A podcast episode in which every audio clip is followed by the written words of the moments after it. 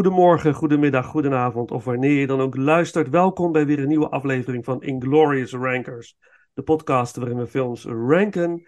Van franchise tot filmjaar, van acteur tot actrice.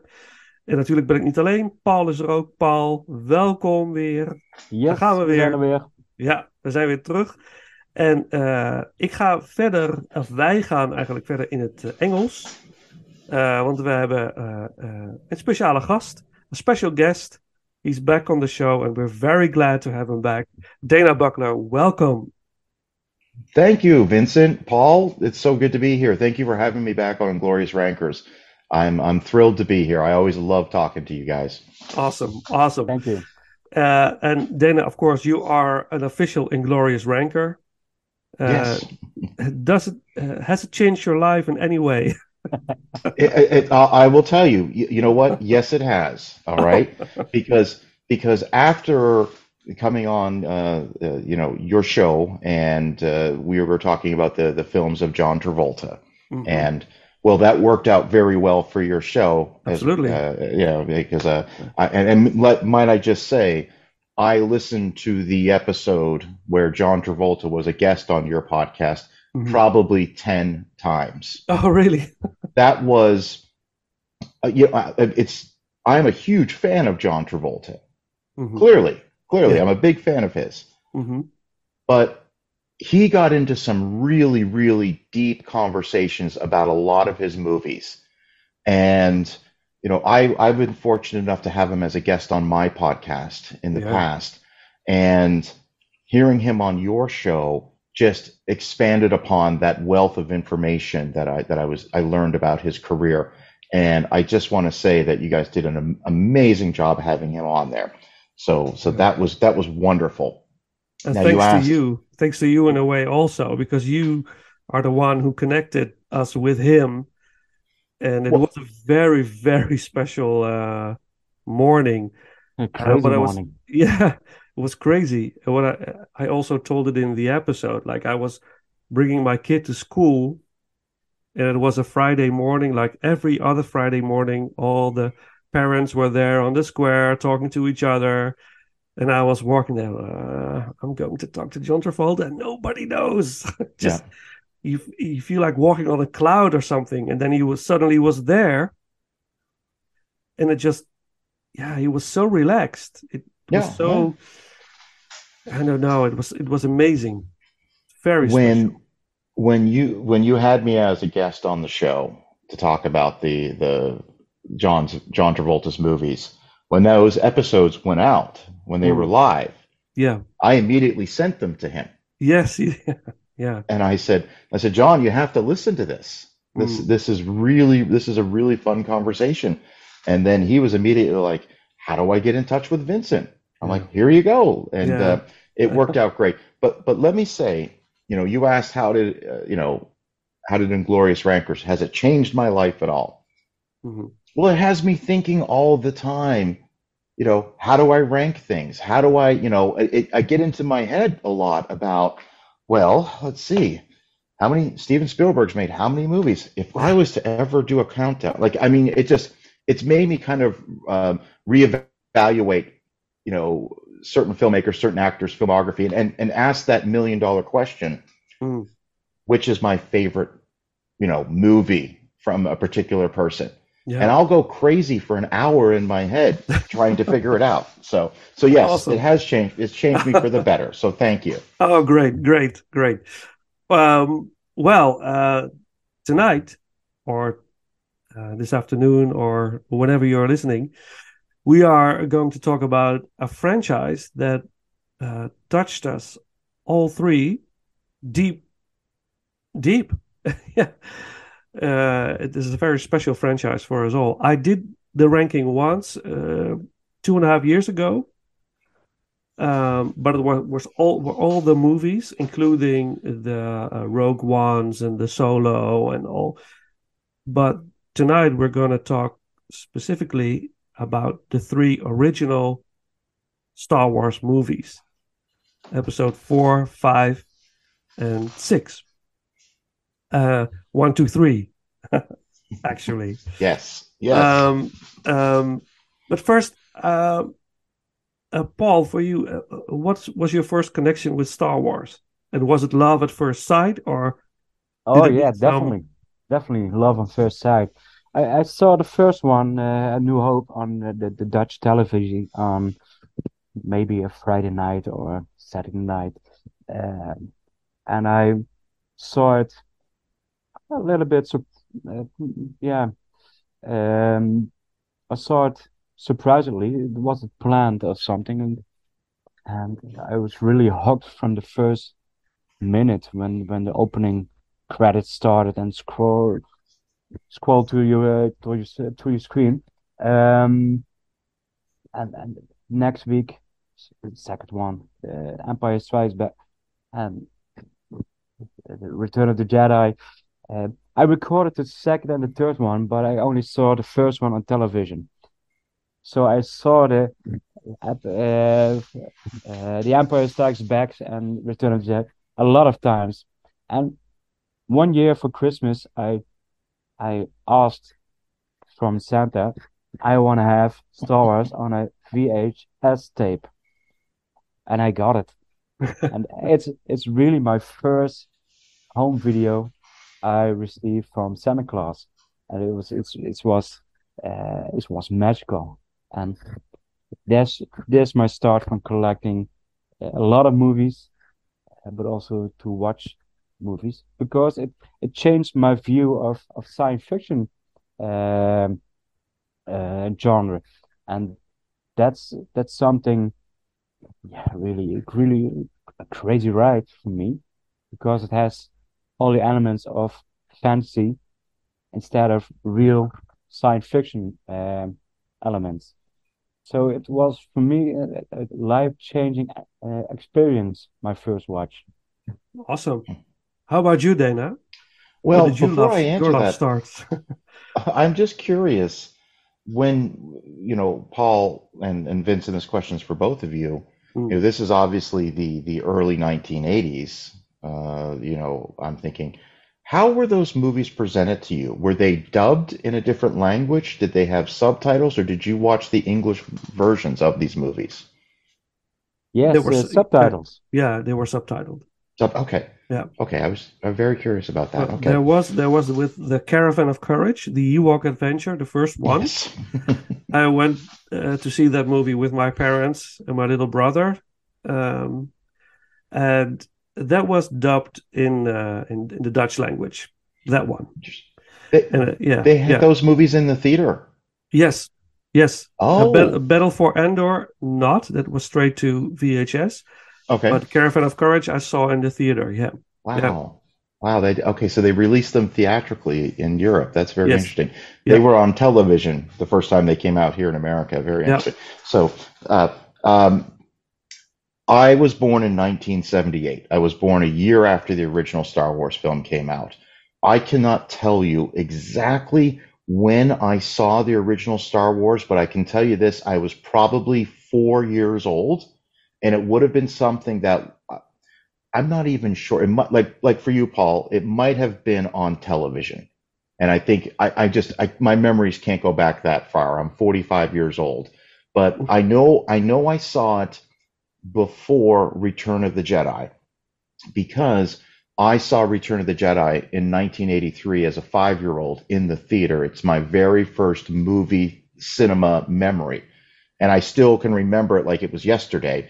You know, my father took my brother and I to, to see the movie. And I mean, what what do you say? What do you say? Like I like Star Wars changed my life as well. And and you know, I you know, I I'm I'm trying to hold back a little bit here because I don't remember if I saw I think I saw Empire Strikes Back after Return of the Jedi, but as a five or six years old, six year old, it didn't matter. No. It didn't matter. Uh, uh. So I almost think that my parents might have kept me from watching Empire Strike Back, Empire Strikes Back, because they, it might have been a little too much for for a very young Dana to process. But Hmm. you know, I, I'm just like you, Paul. You know, I I was instantly hooked.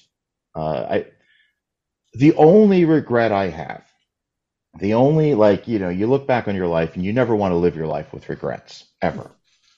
But imagine what it would have been like for a 45 year old Dana to have seen Star Wars in the cinema in 1977. Yeah. I would have been out of my mind. You know, you know, we got to experience some great movies in the 90s. That's that we, no one can take that away from us.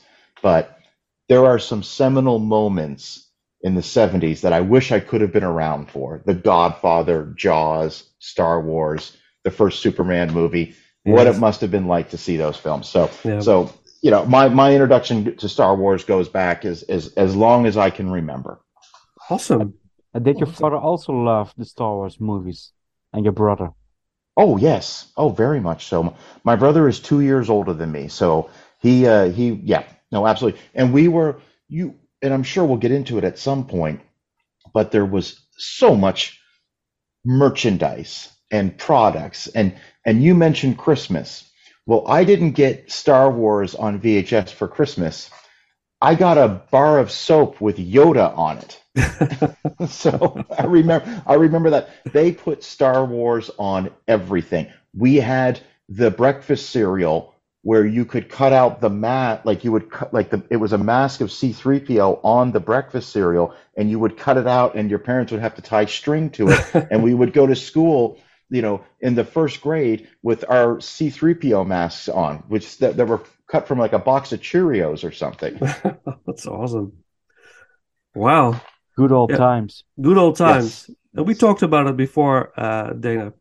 For me, it was like uh, I, I saw the Empire of Dreams uh, documentary uh, a couple of days ago, and there was this uh, one interview with Anthony Daniels, who plays C3PO, and he was uh, uh, talking about uh, getting the part or not getting the part.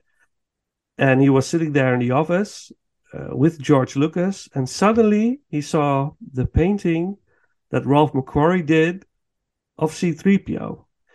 And he, he he tells it very magically. It's very it's very nice. He said something just clicked. So it was like his spirit went into mine or something like that. And he just became the character. And he will also he will always be remembered as C3PO, of course, this the great actor Anthony Daniels. But I, I went to the toy store with my father in the early 80s. And I saw the little action figures from Star Wars, and there was C3PO and R2D2. And I was completely hooked. He's still my favorite character of the franchise. Um, and I just got it. He bought it for me that day, and uh, that was the one you, that you could tear apart and put in a bag Yeah. and Yeah. get onto the uh, on uh, Chewbacca.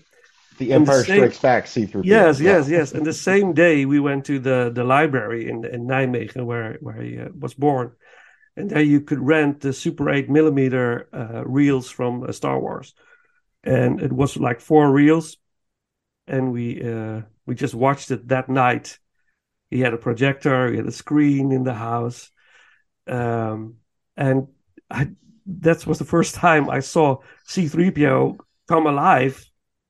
So it was such a magical day. I will never ever forget it. And and the and the the explosion of uh, visual effects and adventure that just got into this little five year old also boy. That's incredible. So I, Yeah. I, I was hooked. And in 1983, I went with my father to Return of the Jedi. I saw it. Uh, I was seven, uh, and it, I, I will never forget it. The moment the Emperor uh, uh, uh, electrify electrifies Luke, it just just scared me. I was holding my father very tightly. Like, What what is happening? Uh, it was incredible. So from that point on, uh, Star Wars meant a lot. But uh, Paul and I, we also uh, are very big fans of 007. Okay. And we asked each other the question: What if you were sent to an uh, wat zeg ik, onbewoond eiland? What is what's the word? Inhabited island or uh, a, a deserted island? So you, just you. Oh, Uh, okay. What franchise will you bring with you? Will it be Star Wars or 007? What would, would your choice be, uh, Dana? Okay. Now let me ask you a question, and this is important. Okay. Yeah, yeah, yeah, yeah. There, there, there are there are some questions I have to answer before I can answer this question. Yeah, okay. Okay. question. Okay. Are we talking about the entire Star Wars franchise, all nine Skywalker movies, Rogue One, Solo, the Ewok films? Yeah. Or are we talking about all what 25 James Bond movies? Yeah, all the Bond movies, of course, including Never Say Never Again. Okay. Yes. Yes. and uh, Paul, what what do you, what what do you say? All Star Wars movies? Mm. it's horrible. Yeah, I I can't say. remember what I answered uh, in that podcast. In that. Uh, So, recording. but what do you think? Do you think you should bring all the all the Star Wars movies, including the the not so good ones? Oh yeah, yeah, Yes, Yeah. bring everything. yes, definitely. even even the bad ones have their good elements, and Oh, that's something I really true. love about uh, about the, the, the last trilogy. Let let put it in this way. Yeah. Well, we'll have to have a discussion about the last Yeah, trilogy we'll- we will some- do that. definitely, soon. yeah. Some sometime soon. Uh, that's a tough. That's a very tough call for me. Um, I I really love a lot of James Bond movies. I really do, and I just feel like there's enough variety there because I I love the original Star Wars trilogy, the movies we're talking about today. Um, I have very, very mixed feelings on the uh, prequels, and then I have a very all over the opinions of the the sequel trilogy, and and and I you know I I, I actually struggle with those movies quite a bit. Uh, I would have to go with the James Bond one just because there's 25 movies, and that's just a lot more content. So, but it's a t- it's a very close call. It's a very Yeah. close call. Uh, for me, look, when you see Christopher Walken's Zorin blimp in A View to a Kill, and there's a big fight over the Golden Gate Bridge, it doesn't get anything. It doesn't get any better than that. That's that's that's one of the best action sequences in history. I'm Mhm. joking, of course, but I love that movie. Ah, I love it too. Um, well, we answered the same, Paul and I. Okay. Oh We will- yeah, definitely. Yeah, James Bond. we will bring 007. Yeah. Okay. Yeah. Yeah. Uh, favorite Bond movie? What was your favorite Bond movie, Paul? We did the ranking also. Um, my number was was Goldfinger. Oh, Goldfinger. Yeah. Yes. Yeah. For me, it was Octopussy. Okay. Yeah. Uh, my first James Bond movie was A View to a Kill. Mhm. So I think I think you inherently get uh, attached to whoever your first James Bond is. Yes. Uh, you know that was I was that was in the 80s. I was very young, but I can say you know looking back on it, you know I think Roger Moore has done better James Bond movies than A View to a Kill. Mhm. Um, uh, what was the one I really liked? I really liked Goldfinger quite a bit, and I have to say I really like GoldenEye, but I think the most underrated James Bond movie out there is License to Kill. Yeah, yeah. Yes. It's definitely I in the think- top ten, and Yeah. and on Her Majesty's Secret Service. That's a great one, George That's Lazenby. uh, yeah. Some, but we will talk Star Wars now because that's, Yes. Sorry, people. yes.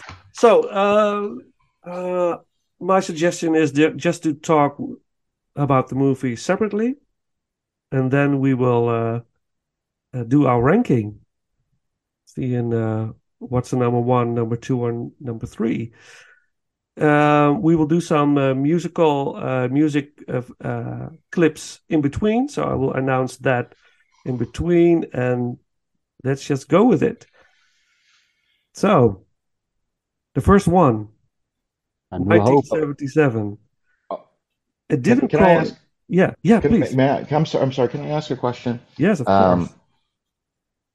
be, and I just I, I meant to ask you this before we started recording, hmm but are we talking the original theatrical versions of these movies, or are we talking the special editions? Wow, that's a good Very question. Very good question. Yes, yes. Um, well, let's. Wow, that's a good one. That's a good one. Um, Damn it, uh, let's start over again. I will say for me, uh, I always remember the despecialized ones. Yes. So yes. those are in my heart.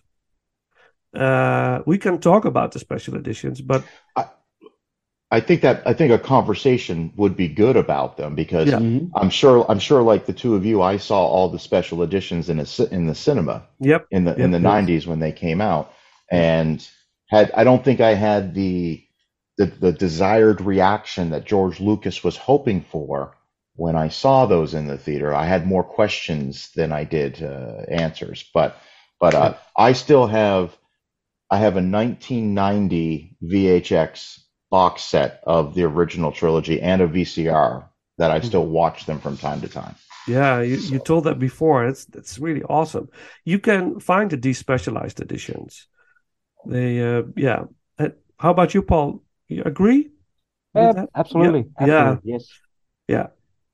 All right. Now then Okay. we uh, when in 1977 the first Star Wars came out, it wasn't called A New Hope yet. It was just called Star Wars. Um, I saw it in the theater in 1997, specialized, of course. Um, but I saw it on VHS uh, shortly after Return of the Jedi. So it was the last Star Wars I saw as a as a as a kid. Um, you saw it also after Empire Strikes Back, maybe, uh, Dana?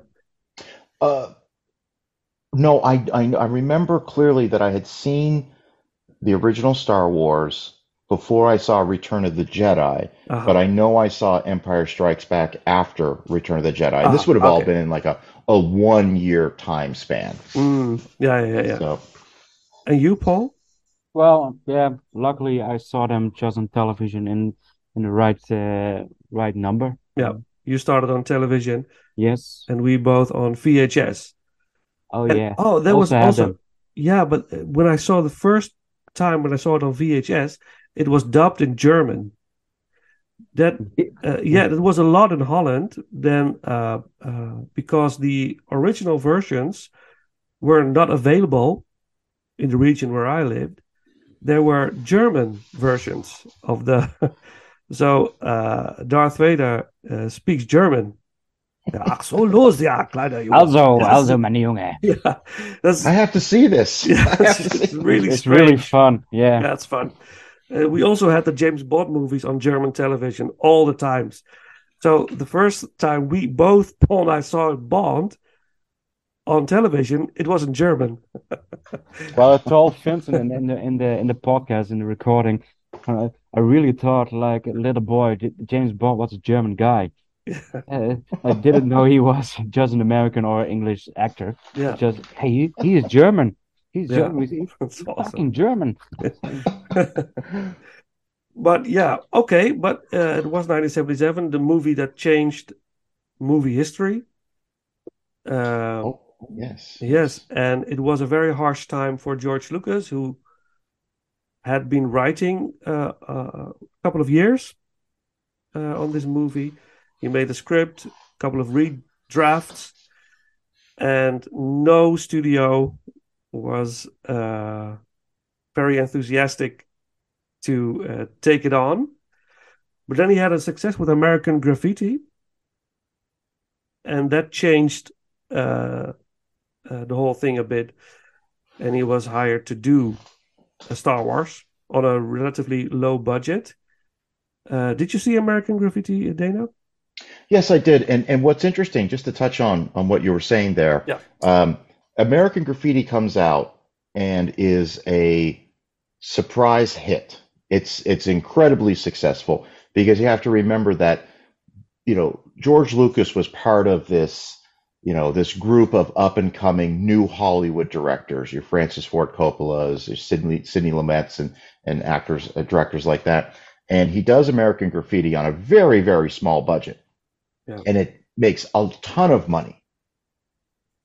But the movie he made before that was THX 1138, and that had made no money. Yeah. So he had he has this hit. Then he then you know the, the the the like you said the movie studios are coming to him saying, "What do you have next?" And he's like, "Well, I've got this very epic space movie," and they're like, "No, we're not interested." Yeah. And then Alan Ladd Jr. at 20th Century Fox says to him, and I'm paraphrasing, he says something to the effect of, I have no idea what any of this means, look, talking about his script, but I believe in you. So Yeah. make your movie. And I just think that's a great story. Yeah. And was he also the one who said uh, that he cried the first time he saw an early draft of Star Wars?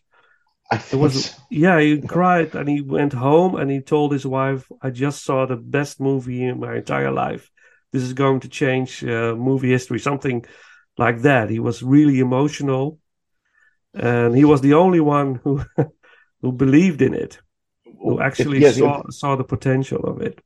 if the story is to be uh, to be believed, uh, when George Lucas was finished filming shooting the movie, he he put everything together for sort of a rough assembly cut, and he showed it to Martin Scorsese, Brian De Palma, Steven Spielberg. They did a screening room. Uh, they did a screening of it, and I think Brian Brian De Palma famously said, "This is the worst movie I've ever seen in my life," and he said, "This makes no sense." And he, I think I think one of the best things George Lucas could have done was showed that assembly cut of the movie to his filmmaker friends because they were going to tell him the truth.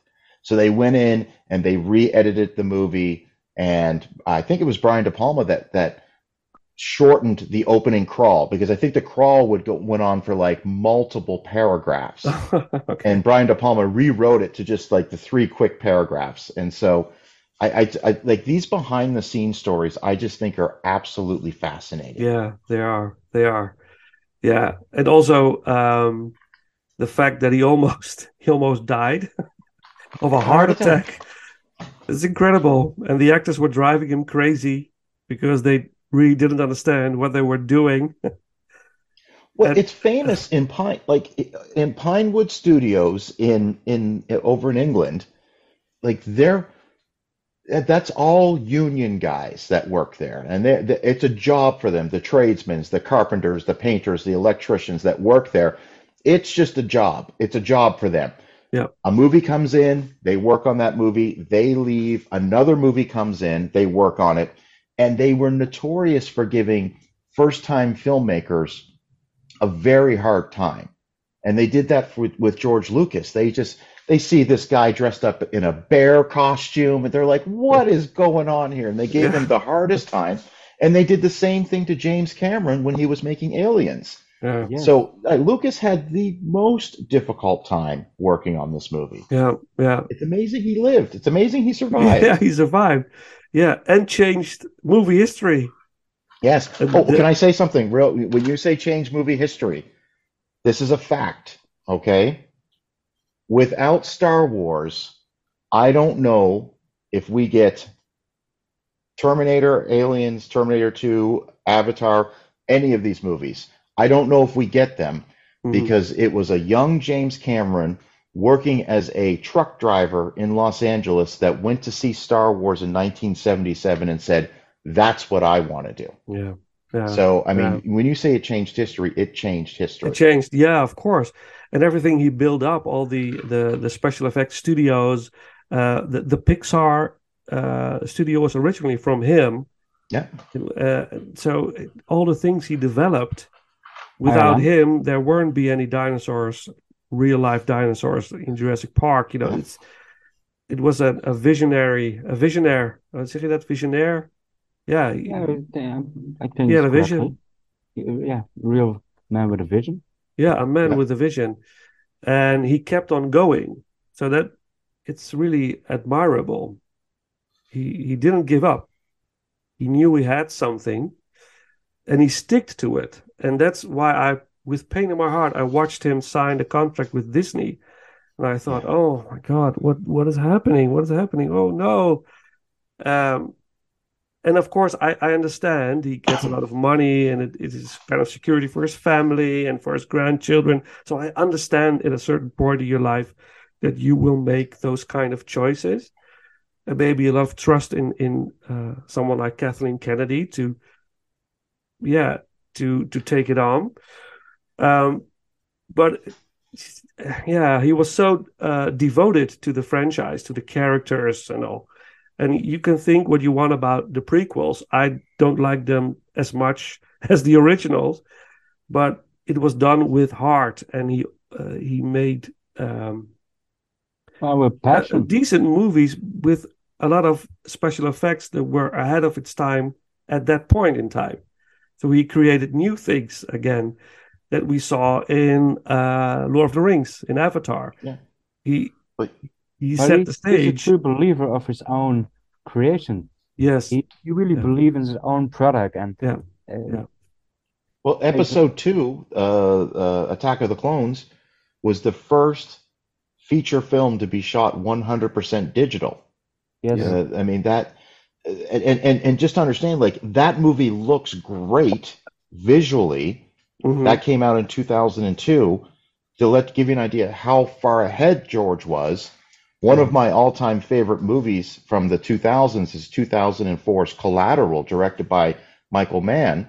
awesome movie. and that was shot completely digital and it doesn't look near as good as as episode two so george lucas was always on the forefront of, of technology going all the way back to the original star wars he was always ahead of the crowd he was Yeah. ahead of the curve yes, and but he's just not uh, an actor director.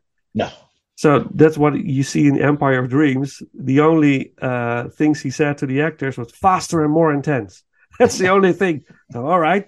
So and and then Harrison Ford tells in an interview just like he was searching for a way to do something with his part, and uh, George Lucas just said, "Well, it's I've written it. It it's there on paper." So he said, "Yeah, but yeah, you cannot do that as an actor just like this. So you have so that was not the way he uh, he's not an actor director. And you can see that especially in the prequel trilogy oh because yeah. He didn't have the the the passionate young driven actors like he had in the 1977 versions. They were so it's, there was another time i think another another point in time. Um but i think the first ones had better actors. Well, I think we- also yeah if hayden was gonna say, christensen oh- had i'm sorry i'm sorry no, No, was we- just sorry. i'm sorry i didn't mean to cut i didn't mean to interrupt you I'm no gonna no no it's okay it's okay it's okay He also, with the prequels, didn't have anyone telling him no. No. That's not a good idea, George. He didn't have that. And and and Yeah. and when you look at the first Star Wars movie, if you look at the original trilogy, yes, he directed the first one, but he had producers and and money people saying, "No, you can't do that. You can't do that." Then he has Irvin Kershner and Richard Marquand brought on to direct, real directors brought on to direct these other films. So with the Yes. prequels, he didn't have anyone saying no. He had Rick McCallum as the producer, but he was just like, "Where do I sign the check? Whatever you need." yeah So yeah I'm true. sorry, I did not mean to interrupt you, Vincent. I No, no, it's okay. It's okay. It's- But I, I think I believe like like in Hayden Christensen when he, uh, I th- well, uh, it's an assumption, of course. I don't know if if it's true, but if he got like real good direction in his acting, maybe it uh, it was better. Oh yeah, It was more Yes. intense, more deep. I think. Can I ask you a question of the two of you? Yes. Did either of you? I, I have not watched the Kenobi TV show, and I believe Hayden Christensen Hayden Christensen is in it. Yeah. Have either of you watched it? yes. Yes. Is he any good in it? well, well, it- Paul, what do you think? Well, it's difficult because Darth Vader is played by multiple uh, actors. Uh, one of one of the action scenes, one of uh, uh, just by by his his, his uh, uh, posture, zeg je dat? Um, posture. by, sorry. His posture is Yes, yes, his Yeah. his his his appearance, his masculine, he's he's big, he's really a big guy, Darth Vader. And you only see Hayden in, in, in flashbacks and in one especially scene, one one particular scene when his helmet is cut in two, and you can see uh, half of his face um, uh, from from as a result of the uh, Revenge of the Sith. Um, um, I th- I think it was a better job than he did in the prequels, but I also believe he he's he became older, wiser. Uh, he's not the young teenage boy anymore. Uh, I, also believe he he has learned from life and everything uh, what happened to him because it wasn't easy always. So I I, I really believe he, did a better better job at uh, the Kenobi show. Yeah, I agree. I agree. I didn't like the show that much. I I still think it has to be a movie, like a two-hour movie. That would be fun, like Solo or something, but not like this. I don't like a series a lot, so. Uh, but I, I he he got a lot of hate, Hayden Christensen, Oh. uh, and he didn't deserve it because he really, he really tries. You see, uh, he's working very hard, also in the prequels, but he just Yeah. If you Yeah. don't get better directions or a better script, you can't Yeah. uh, expect from an actor he he create the best character you can believe. Yeah. And that's what uh, with the first one, A New Hope, especially has his his um advantage. Uh, Mark Hamill, uh, Harrison Ford, they all knew uh, to to them to the script, so they had to create their own vision of the movie, the characters, Yeah. everything was new, and that was their advantage to uh, create these iconic Yeah. persons. and they were very charismatic actors also. Yes, Harrison Ford, it's it's so yeah, you already see it. He he will become a star. That wa- were all the people thinking at the time. Like, yeah, this one is going to be huge. So, and of course, we are getting older, so we are looking at the movies differently. Uh, what George Lucas also said, the, the the prequels are made for the next generation. So the children at that point loved the prequels. Oh yeah, That's also a thing. yeah, that's real. Yeah, Yeah, and it's also with Yeah. the new uh, the new trilogy. clever businessman. We have lots of nostalgic feelings about the original uh, trilogy, of course. Can I just say Harrison Ford is was 36 years old, I think, when he did the original Star Wars. Yes, That's that's crazy to me. That's insane. yeah, He's he's 80 years old now. yes, but he's still going on an adventure. Yes, Yes, he still is. kicking, You, kicking two, you two will have to let me know how that movie is. Oh, are you not going to see it? I I no. Uh, listen, we're going to stay very positive on this podcast. Yeah, I'm not okay, not going to go down to a dark place. okay, okay. So I just think maybe another studio could make movies besides Disney. Anyway, I'll Yeah, stop. yeah. All right, all right. Okay, we were still in 1977. Yes. It came out uh, in the very few theaters, like 30 theaters in the whole country in America, I believe. Uh, and it just blew up. People loved it. And then the whole merchandise thing starts. uh, also before the actual uh, opening night, there was there was already merchandise, uh, I believe. Like posters were being sold. I don't know if action figures w- were sold uh, at that point, but there was merchandise. So the people was getting were getting warmed up about something, something is coming, and then it just blew everything away, everyone away. the merchandise aspect of it is very interesting because George Lucas really didn't collect much of a salary or any box office percentage from from the movie. I mean, Star Wars went on to be the highest grossing movie of all time. It it beat Jaws, which was the highest grossing film in 1975, and you know, in exchange for you know profit participation from the box office, George Lucas instead got the lifetime merchandising rights to Star Wars and the right to the sequels. Because you have to remember, 1977, sequels are not a big deal. Like they're considered a lesser product. Um, and I mean, I think historically speaking, one of the smartest business dis- decisions in in business history was George Lucas uh, getting the rights to the merchandise of, of Star Wars. It was incredible. Yeah, yeah, that's very smart. But then, uh, um, uh, I will make you two a bit jealous now. Is that okay? I went to uh, Tunisia, to Tunis, Tunisia. Oh, did you? where- yeah, I went there uh, in 2004, and uh, I sat at the table where Luke was sitting uh, with his uh, uh, uh, and um what's his name, Uncle Owen. Uncle Owen.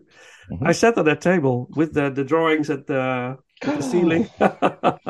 I was on the film set of. Uh, whoa! Oh, Hallelujah. that's great.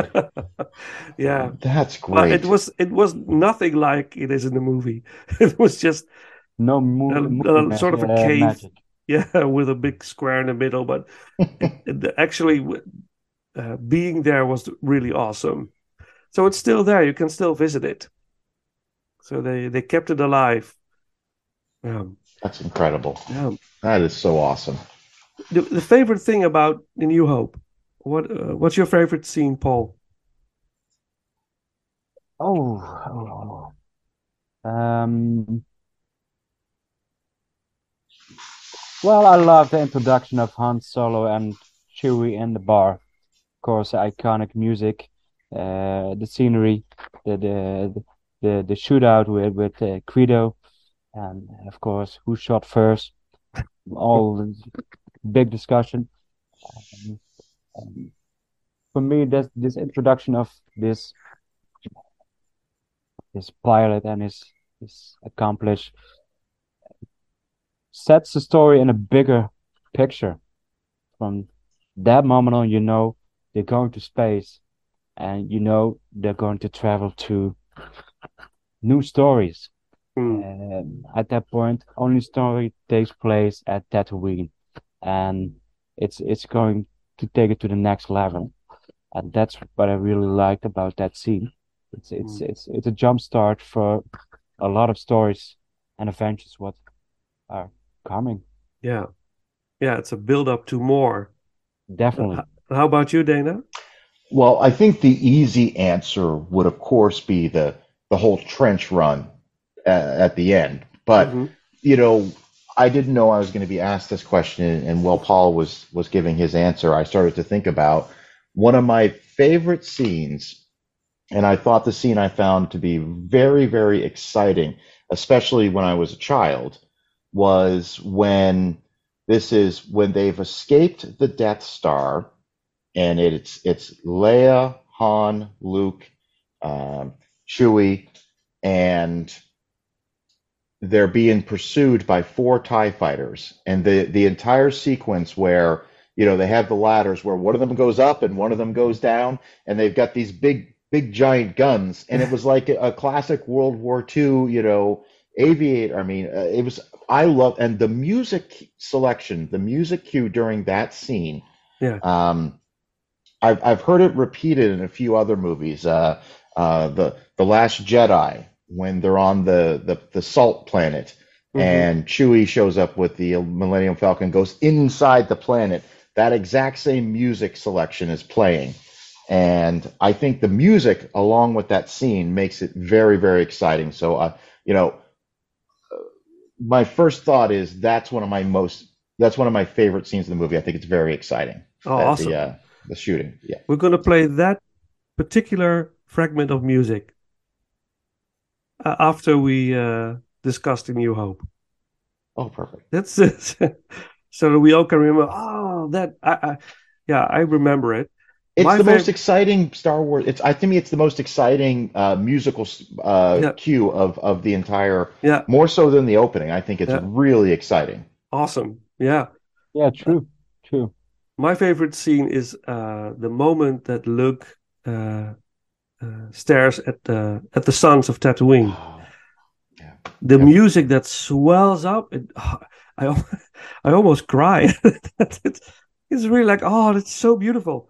And when I was watching it, uh, my wife was uh, with her mother uh, out for dinner, and I was watching the movie. The kids were to, off to bed, and I was sitting there, and and uh, at that moment, at exactly that moment, she comes in the door. She comes in, and I know, oh my God, she's going to talk. She's going to talk a lot about dinner now. So, so she came in, she saw the scene, and she just like, oh, I will, I will wait.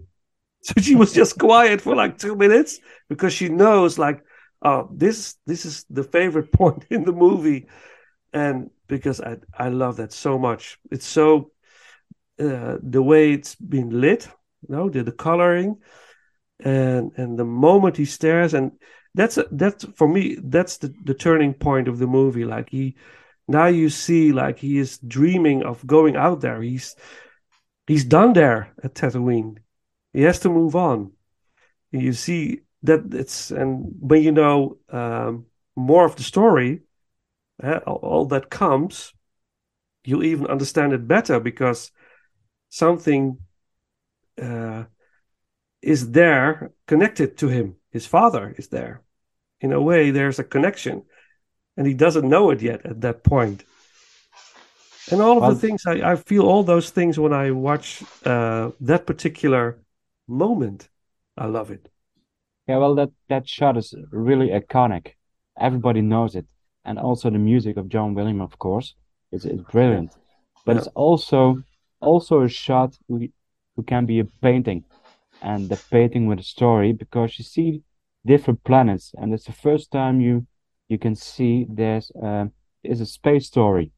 Mhm. It's about planets, Star Wars, uh, wars of more stars. Mm. So that's that's a really iconic shot and really clever, clever, clever made. Yeah, yeah. It's it, it's just so. The little boy is dreaming to go to the stars because his inner feeling is driving him. I don't want to say insane, but he's driving him to to leave Tatooine because he has the genes of Anakin. yeah, and and it Padme. It's, a universal thing. We all feel it at a certain point in our lives. Like Mm. there has to be more than this. This is not. I have to go out. I have to spread And my it's- wings. And if and his friends went all went all to the to the Space Academy. Space Academy, and Yeah. he wasn't allowed from Owen because he had to work on the farm. So Yeah. it's also a little bit of tragic with music. Yeah. Awesome. So, A New Hope. Is there any more to say about this movie? Yeah, lots, lots and lots, Yes. of course. Uh, I, I would like to say, I would like to say um, that I think this movie has a beginning, middle, and end. And what I love about the original Star Wars is that if there was never another Star Wars movie made beyond this, we would still be sitting here having this conversation 45 years later about how great this film is. Yeah, and true. that's because it doesn't end. I think the only unanswered question from the original Star Wars, the only one you would have is, so what happened to Darth Vader? Other than that, the the the hero's journey is complete, and that's uh, to me that's a that's a mark of a really great movie when you have a true beginning, middle, and end. Now, obviously, when you become the highest grossing movie of all time, you're you're going to continue to make these movies.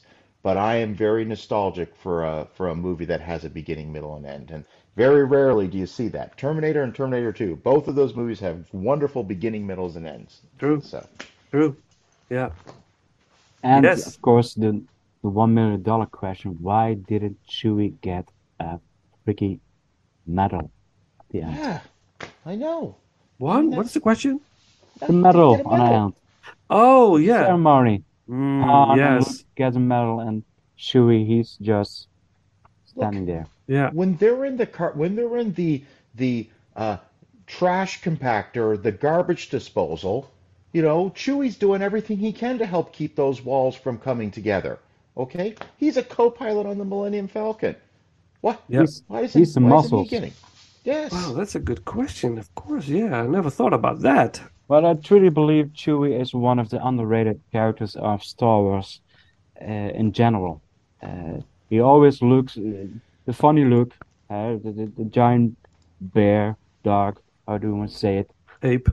ape, and I truly, yeah, but uh, he's he's he's maybe the most liable character of the heroes and the resistance. Also with the developing in the prequel, uh, no, in the in the sequels, seven, eight, and nine. He's he's he's maybe maybe more general than than Finn or Poe, but that's a different discussion. and Yeah. he's freaking old. He has seen so many things. Also, he has a little part in Revenge of the Sith when he uh, helped Yoda escape from Order 66. Hmm hmm I, I don't understand why they didn't use Chewy, Chewie in a better way. Because we're not really inclusive. Maybe they didn't have enough medals. "Wow, What do we do? What do we do? Uh, we, uh, we're going to give him one or not? Ah, it's okay. It's a little bit woke. He already I has mean- something on his. On his I back. mean, if maybe maybe they felt awful, and so they said, "Hey, the next the next Star Wars thing we're going to do is going to come out in 1978, and Chewie, it's going to focus on your family." yeah. Okay, so that's what we're going to do in 1978. We're going to spend an hour and a half with your family, and uh, and make it up for not giving you a medal. And We're not talking did. about that. We're not talking about the holiday special on this episode, but Oh, that's really that's so horrible. Oh, mamma so mia! bizarre. I can't even recommend people watch it for like curiosity. I'm like, no, you think you want to watch this, and then the first 10 minutes of it, you're in, you're on Kashyyyk in Chewie's home, and they're having conversations and just grunting and roaring at each other, and there's not even any subtitles to tell you what's going on. And what was his parents? What was his parents' name? Itchy and Llama and Lumpy or something like that. Like, what, Something like that. what are we doing? Yeah. I'm sorry. I was just I was just thinking about well they wanted to make it up to Chewie, so they they gave him you know they gave him an hour and a half special about him and his family. Oh wow! Now we will we will give him a medal. At, at this point, Absolutely. we will My edit hero. a medal on him as a as a as a thumbnail thumbnail for this uh, episode. Well, well, okay. Um, well, th- yeah, there's lots more to say. Of course, the the great soundtrack, incredible good editing. He re-edited it, but it it's the pacing is really great, and it has this feeling for me like you can watch it uh, while doing stuff at home and just having it in the background. It already it gives me sort of a comforting comforting feeling. You know, it's like it when it's just there. You know, it's the whole atmosphere. It's so nice, uh, like a good '60s Bond movie. Again, we, it's just like it's al always fun to watch. Um, it's a great, it's a, it's a terrific movie, and the special effects still hold up to this day. And we didn't need any Jabba the Hutt in it. We just didn't need it. It's, it's because it was never there. it was cut out, and it doesn't add anything to it. It it didn't need to be there. But it was I somebody understand. else. It was Yeah, a it different was- character. it was an actor, like you know, it was, it was, it still was Jabba, but it was an a man in a, in a Suit? sort of half Chewie suit Yeah. Oh, okay. without the mask. He looked like he was wearing a grizzly bear. Yes, you know, yes. Uh, cost, half a costume. Like yes, yeah, it was a fur coat made from a bear. yeah. Is what it looked like. Yeah. I understand that he put it in there to have some kind of continuity in the story, like, you know, the the, the whole um, thing between Jabba and Solo is set up, but it didn't need to be set up. No, because the conversation with Greedo was enough. Yes, It's already made a point. He has, uh, he, he needs to run a new shipment for money because he has debts, and uh, it's it's too much. yeah, But I s- I also want to mention uh, Alex Guinness in this movie, Sure. Yeah. the old Yeah. veteran. Yeah. Uh, really, he's he's one also a star in this movie. Yeah. He's he's, he's a real Jedi master. I, l- I love his calm and appearance and also his funniness. yeah, yeah. Hello there. Like Hello there. iconic uh, moment. And he was the, the stable one during the uh, uh, when the movie was was shot. He was a stable Production. one between the cast. Uh, everyone was sort of panicking, and was a first time for a lot of people. But he was like the the veteran actor, and he, yeah, he was a very good addition to the cast. But uh, a stable character in his role as Obi Wan Kenobi, but also in real life as Alec Guinness. So that's, He that's was awesome. a real Obi Wan Kenobi, and real Jedi master, He was. on screen, off screen. He was. All right, a little bit of music for you, Dana, especially for you. Oh, thank you. From the this. the final battle from uh, A New Hope.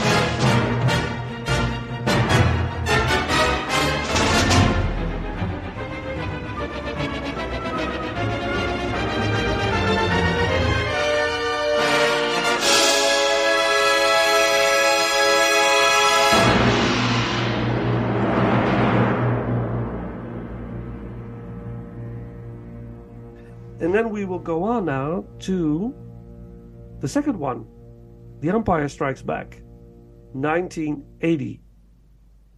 He did it again. He Wow. did it differently this year, though. He did it differently. Yes. So, so Empire Strikes Back uh, and every subsequent George Lucas Star Wars movie moving forward is going to be what you call an independent movie. The studios are not putting up the movies. He, the, here's the craziest story is that he, after the success of Star Wars, the highest grossing movie of all time, he couldn't get a bank to loan him the 30 plus million he wanted to, to make Empire Strikes Back because they considered it too risky of a loan. And again, this just speaks to George Lucas, the businessman. He, he knew what he was doing. He took complete control of Star Wars after the original Star Wars came out.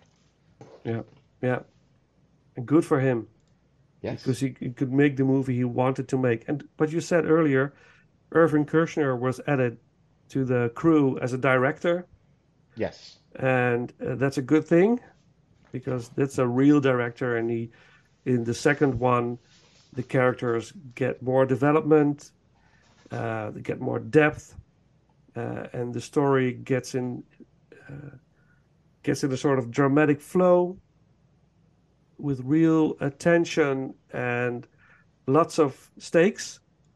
Not stakes to Yes. eat.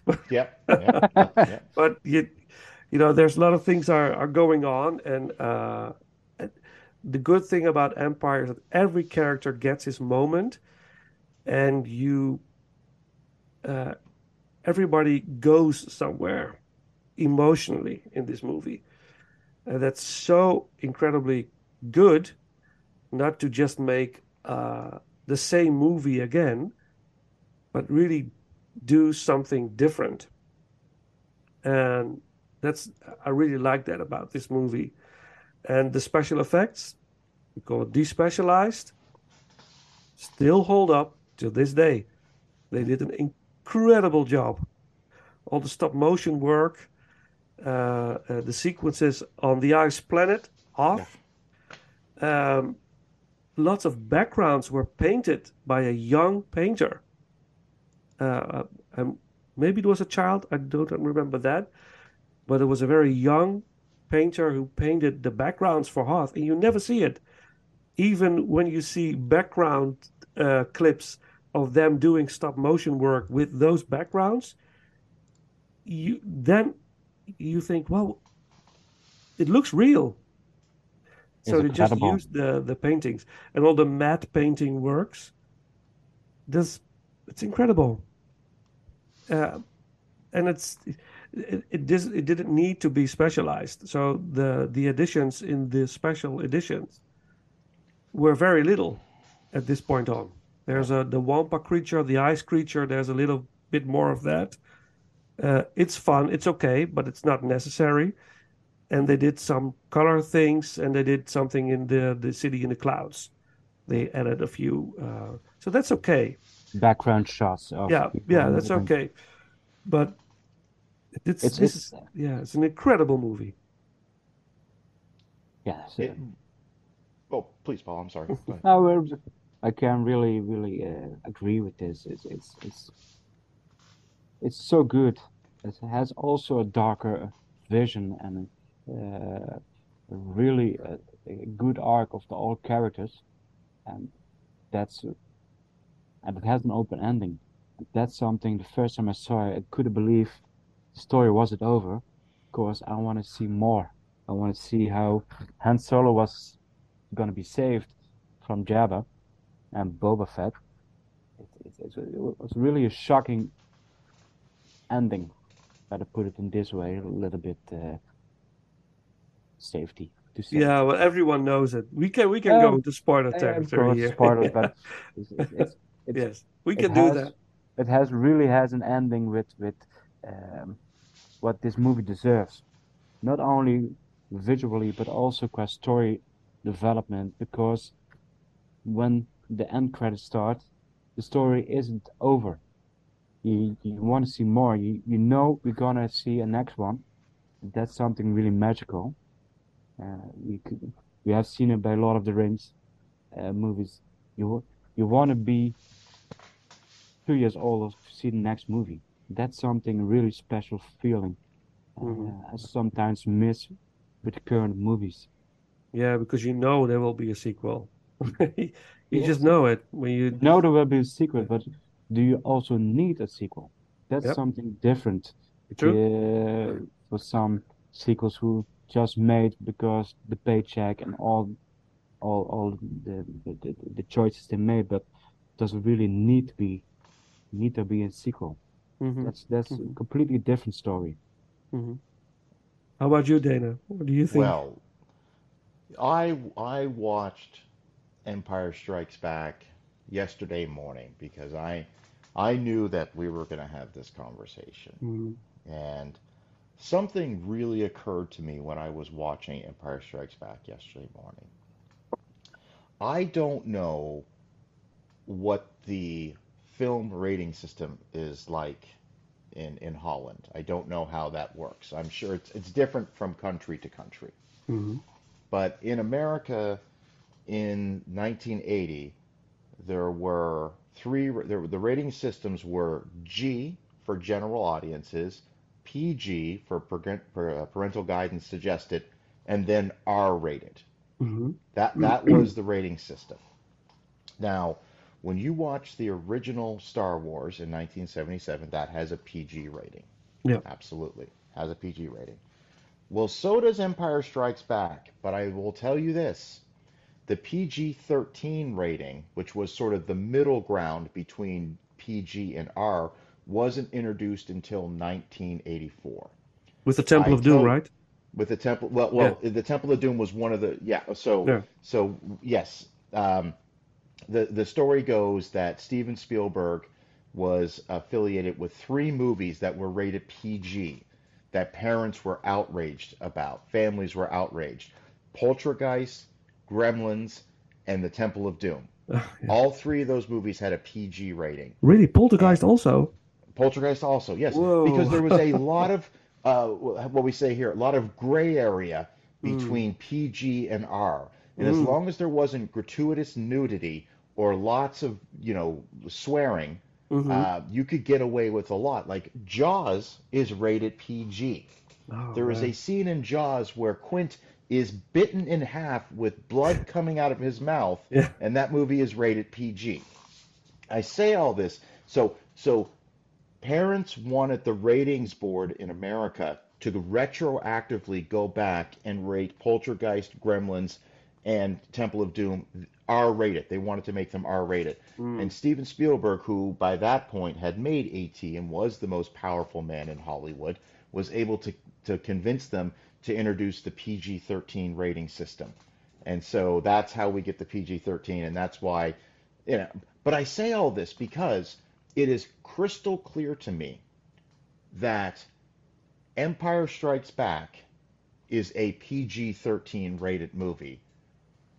Star Wars is a PG rated movie. Return of the Jedi is a PG rated movie, but Mhm. Empire Strikes Back is PG 13 because the the the leaps and bounds, the steps that that there are scenes in this movie where Darth Vader is not happy with some of his officers and he kills them. He chokes them out and kills them and then tells another guy, "Hey, now it's your job. Don't let me down or you know what's going to happen to you." Like there is a scene in Star Wars where he does where the one guy goes, you know, uh, I don't want to hear about the Force. Your sorcery hasn't been able to conjure up the missing plans, and, and Vader starts to choke him a little bit, but then lets him go. Yeah. You know, uh, you know, uh, Peter Cushing says, "Enough, Vader, release him."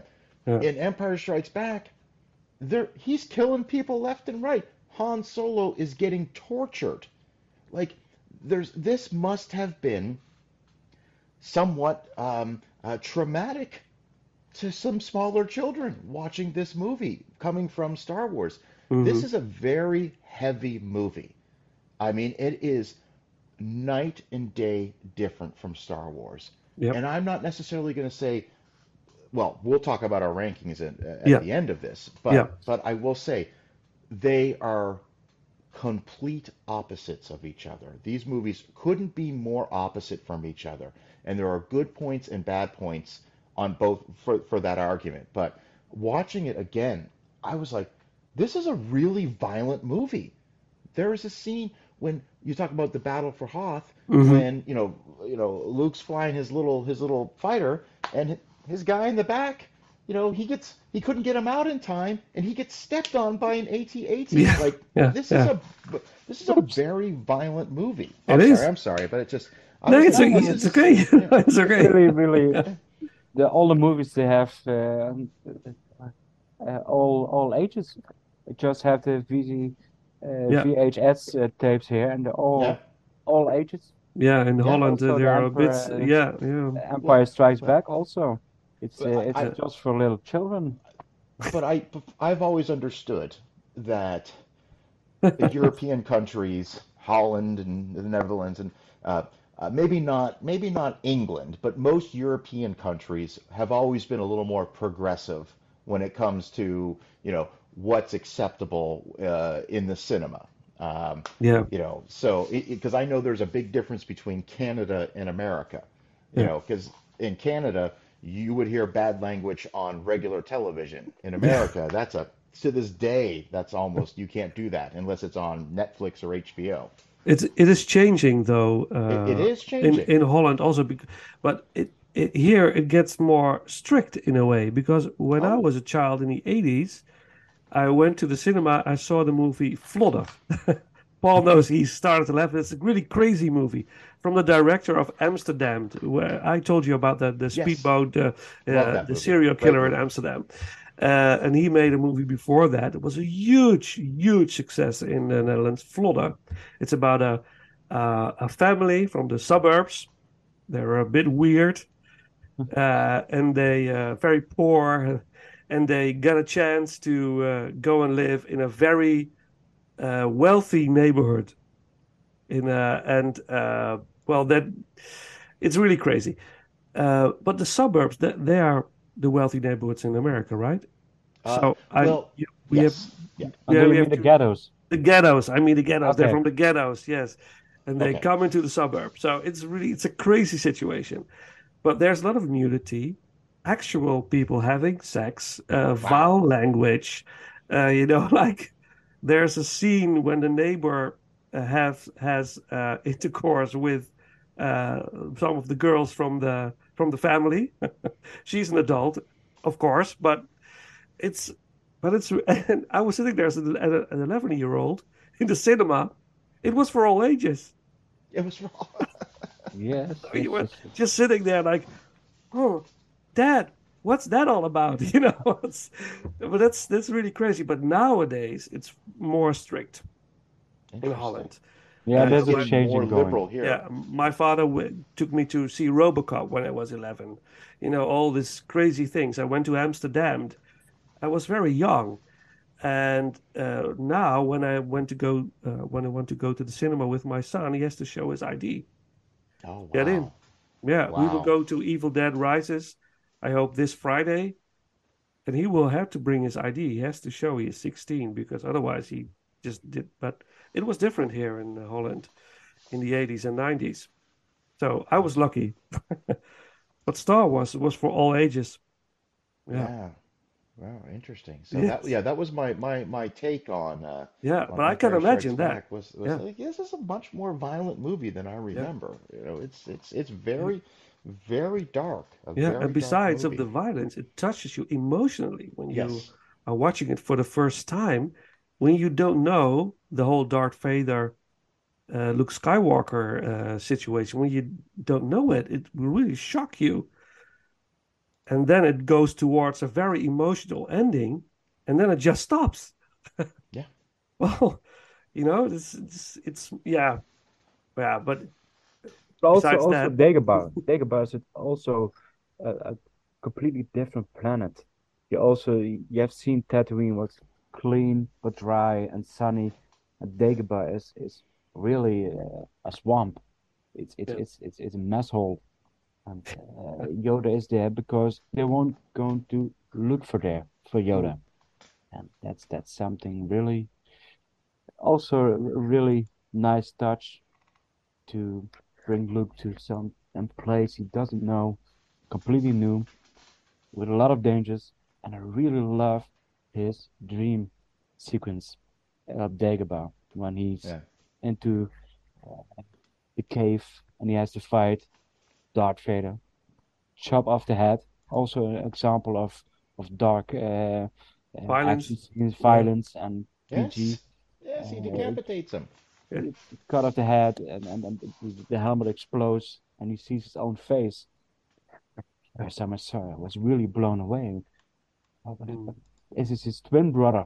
Was my first reaction. But I had continually I, I, I discovered it was a dream. Yeah. Really, really a little bit of mind fuck. Mm-hmm. Yeah. Yeah. Awesome. Yeah. It's a good movie. It's a great movie. I love dark movies. Yeah, um, yes. Yes. Well, um, anything more to say? Great direction by Irvin Kershner. Yeah. Incredible soundtrack. I think my favorite soundtrack will be the Return of the Jedi soundtrack because that has a lot of great uh, themes, Mm. and it's lots lots bigger, lots bigger than uh, than The Empire Strikes Back. But uh, I don't know. Maybe this one. Well, I don't know. it has an incredible soundtrack. I Can I say one thing about um, uh, Irvin Kershner? Yes, please. Um, the last movie he directed before he ultimately passed away was RoboCop 2 in 1990, which I think is is very interesting, knowing how uh, how much we all love RoboCop. Yes. Uh, that he actually directed the sequel, and Yep. mo my goodness, is that a violent movie? Incredible. Irvin Kershner's had these violent tendencies about his filmmaking for years. He was, y- you know, Empire is like, oh, this is pretty tough, and then he does RoboCop 2, and it's like, oh my goodness. Okay. Yeah, children with guns. Yes. Oh, yes. Yes. Children killing people. That's just a novel Oh. day. Just a novel day. yeah. But yeah. Well, I love I love RoboCop 2. I like it. Yeah, yeah. I really like it. I, I Uh, like it for what it is. I like it for what Exactly. it is. I, Exactly. it's I, I it's Yeah. it's a completely it's a completely different movie from the original RoboCop. Yeah. Yeah. Uh, I think Paul Verhoeven is well. I think he's a master of what he does. Yeah, so he is. I'm a He is. big fan of his. Yeah. We ranked his movies also and uh yeah. Incredible. Well, okay, can I ask you because unfortunately I I I, I don't speak Dutch, so I I, it, I I I can't really listen to the podcast, your podcast, as Mhm. much as as I would like to. hmm But I'd be very curious for for the two of you, what were your number one Paul Verhoeven movies? Were they the same? No, they weren't No. the same. Mine was Total Recall. Okay, all right. Total Recall, 1990, yes. great movie. And my my number one was RoboCop.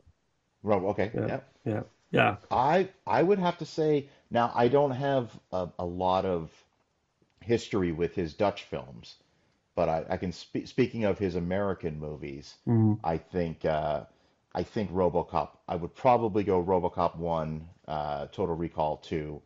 Yeah. Um, just think, thinking out loud here, probably Starship Troopers three, and somewhere in there I, I would fit Basic Instinct. Yes. I had something like that also. I have to look it up. I, I thought it was Well, Basic um, Instinct, a movie I saw in the movie, th a movie I saw in the cinema with my mother. what Basic Instinct? Yes, we didn't know what we were seeing. oh, I'm were young. It was so awkward. Yes, Well, we, we made a ranking first of the, all the Dutch movies, and second yeah. we made all American movies of the, Yeah. okay. the national movies. Uh, Yeah. my number one was Total Recall, second was RoboCop, third was Basic Instinct, fourth was Showgirls, and fifth was Starship Troopers. okay. I have I did a whole episode on Showgirls about five years ago, um, where I we made I, I'm a big fan of that movie. I think it's a very misunderstood film. Um, I, I and you know people always want to complain that the the acting's terrible and and Paul and I said no no this was all on purpose. Paul Verhoeven doesn't.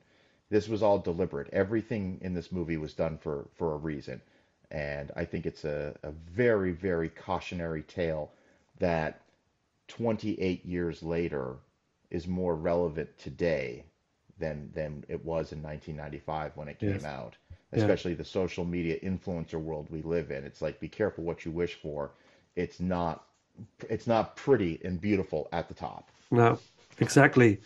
Did Did you see his uh, last international movies, Elle and Benedetta? No, I have The not French seen that movies. yet. The French movies, yeah, you have, you have to watch those too. It's, Okay, they're I really will. good.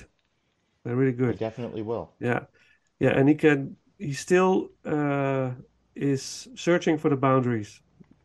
What to Yeah. tell, what not to tell, what to show you, what not to show you, and the last one, Benedetta, goes pretty far. So it's uh, it's awesome. It's really important. good. Yeah. We need that. I mean, that's that's important. Yes. Okay, well, Empire Strikes Back. We will get into it when we go do our ranking, but then it was a, an, another big, big, big success, and everyone was waiting for the third one in, in the summer of 1983 in America, Christmas 1983 in Holland. It was finally there, the last one, uh, uh, Return of the Jedi. Yes. And I know, yes, it's it's it's a it has a warm heart for the three of us, but for you especially, Dana, because it was your first cinema experience. Yeah. So that that was that should be, yeah, should have been magical in the to experience I- that as a first time cinema experience. Also, I can't remember anything else that I did as a five-year-old. I Oh. can't. I Oh. started school. I started, uh, we called it primary school Mhm. in, in, in Canada. Uh, I have very few memories of that, besides maybe riding a school bus for the first time. hmm Um, there, I can't tell you what I got for Christmas that year, but I can tell you that you know we went to the Barrington Street movie theater in Halifax, Nova Scotia, on a, I think it was either a Wednesday or a Thursday night, after my father got off work, and he took my brother and I to go see the movie, and and I remember specifically. I, he said, we're going to see Return of the Jedi, and I don't even think I knew what that meant Mm. until the movie actually started. And it was, you know, the Star Wars comes up on the screen. And I just remember that movie could have been five hours long. I would have just been sitting there the whole time. Um, and uh, clearly was a little traumatized by Jabba, Jabba the Hutt, but we can explore that in a little bit as a Yeah. Okay. Yes. Yes. Was it a big theater where you would Oh, see it? You know what? That's good. That's a great question. I would say if I don't remember, I would say it was probably a 200 seat movie theater, maybe. Mhm. Yeah. You know, that would yeah, that's that might have been that big. Yeah. A big but screen. It wasn't it was but it wasn't like the movie theaters we have today No. Where, you know, everything is like stadium seating. It was Mhm. an old I mean, this was in the early 1980s, so it was an old school movie theater. And if I remember correctly, I was sitting on my knees Mhm. so I could see just a little bit above the person who was sitting in front of me.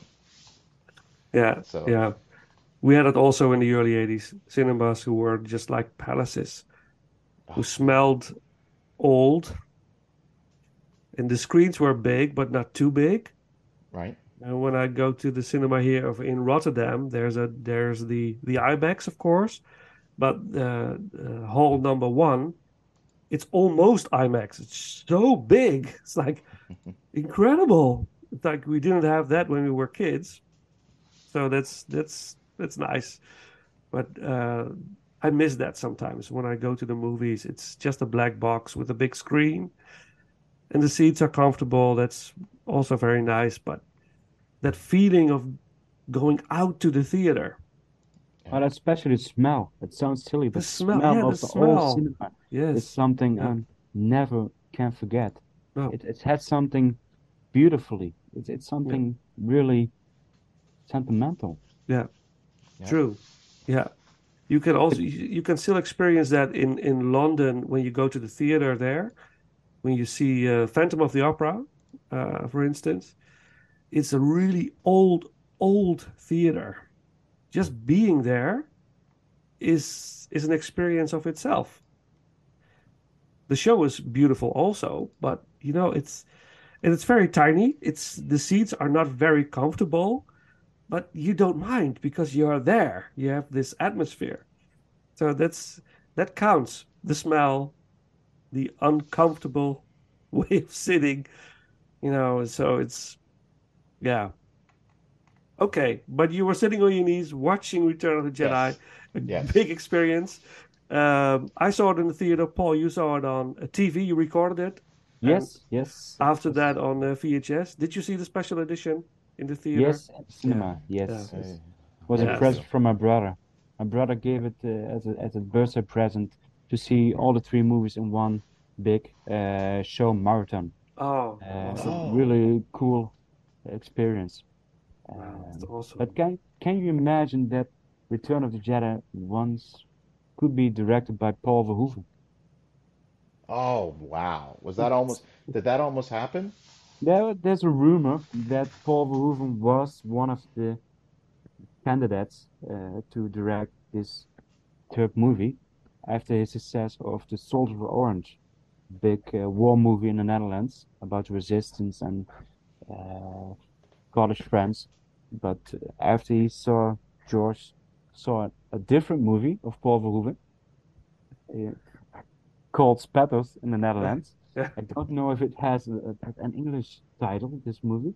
Yeah, I uh, think it is. I will look it up. It, it's it's well, it's it's it's a movie about out about uh, gay, uh, suicide, uh, violence. Um, It- it's really was this the movie disturbing. you you told me about where there were people protesting the movie and Paul Yes. Verhoeven invited someone to watch Yes. the movie with him? Yes, I remember. yes. Uh, that Yeah. story you told me really Yeah. stuck with me. Yeah, I remember yeah, that. yeah, yeah. that's the movie George saw after Soldier of, Soldier of Orange. and said, nope, he's not going to direct Return of the Jedi. Uh, maybe uh, Interesting. maybe there That's were really interesting. yeah, interesting character uh, character development of Yeah, you would have very Um, strange Leia. Ewoks then, I think. yeah, for example, or Yeah. we don't know what happens to Jabba and Leia. You, you don't want to know, but Yeah. it's, it's it's a great crazy story. But I, I a little bit I I have a dream. Why not? Why not? A little bit of spicy space opera. Spicy we would have seen we would have seen what happens to to the people when they fall into the Sarlacc pit. There would we Yes. would have gotten an inside look of, Definitely, of them, yeah. Yeah. them being slowly digested digested over Yeah. a period of a thousand years. Yes, So yes. And Boba Fett wouldn't survive. no, no, So we would have seen him ripped apart. yeah. So, And then the the English title is Splashes. Splashes. Splashes. from 1980. It's a it's a very good movie. Uh, all the Oh, yeah. subjects are uh, that are uh, mentioned are still relative to this day, but to see it as uh, how do you say it specific, as Paul Verhoeven did it in 1980, the public was just wasn't ready to really digest it all. But it was a very big success because people were coming and coming to watch this horrible movie. Just, but yeah, it's still relevant straight what to he did. face story. Yeah, yeah, Just straight to your face. Oh. it's very good. Yeah. I'm Yeah, gonna have to watch that. I'm gonna yeah, have you re- you it. should, you should, you should. Yeah, it's it's it's very good. I th- believe it's it's on. Is is it on YouTube? I don't know. Maybe it You- is. Maybe it is. But Return of the Jedi. Yeah. Wow. This this. I think it's a difficult movie.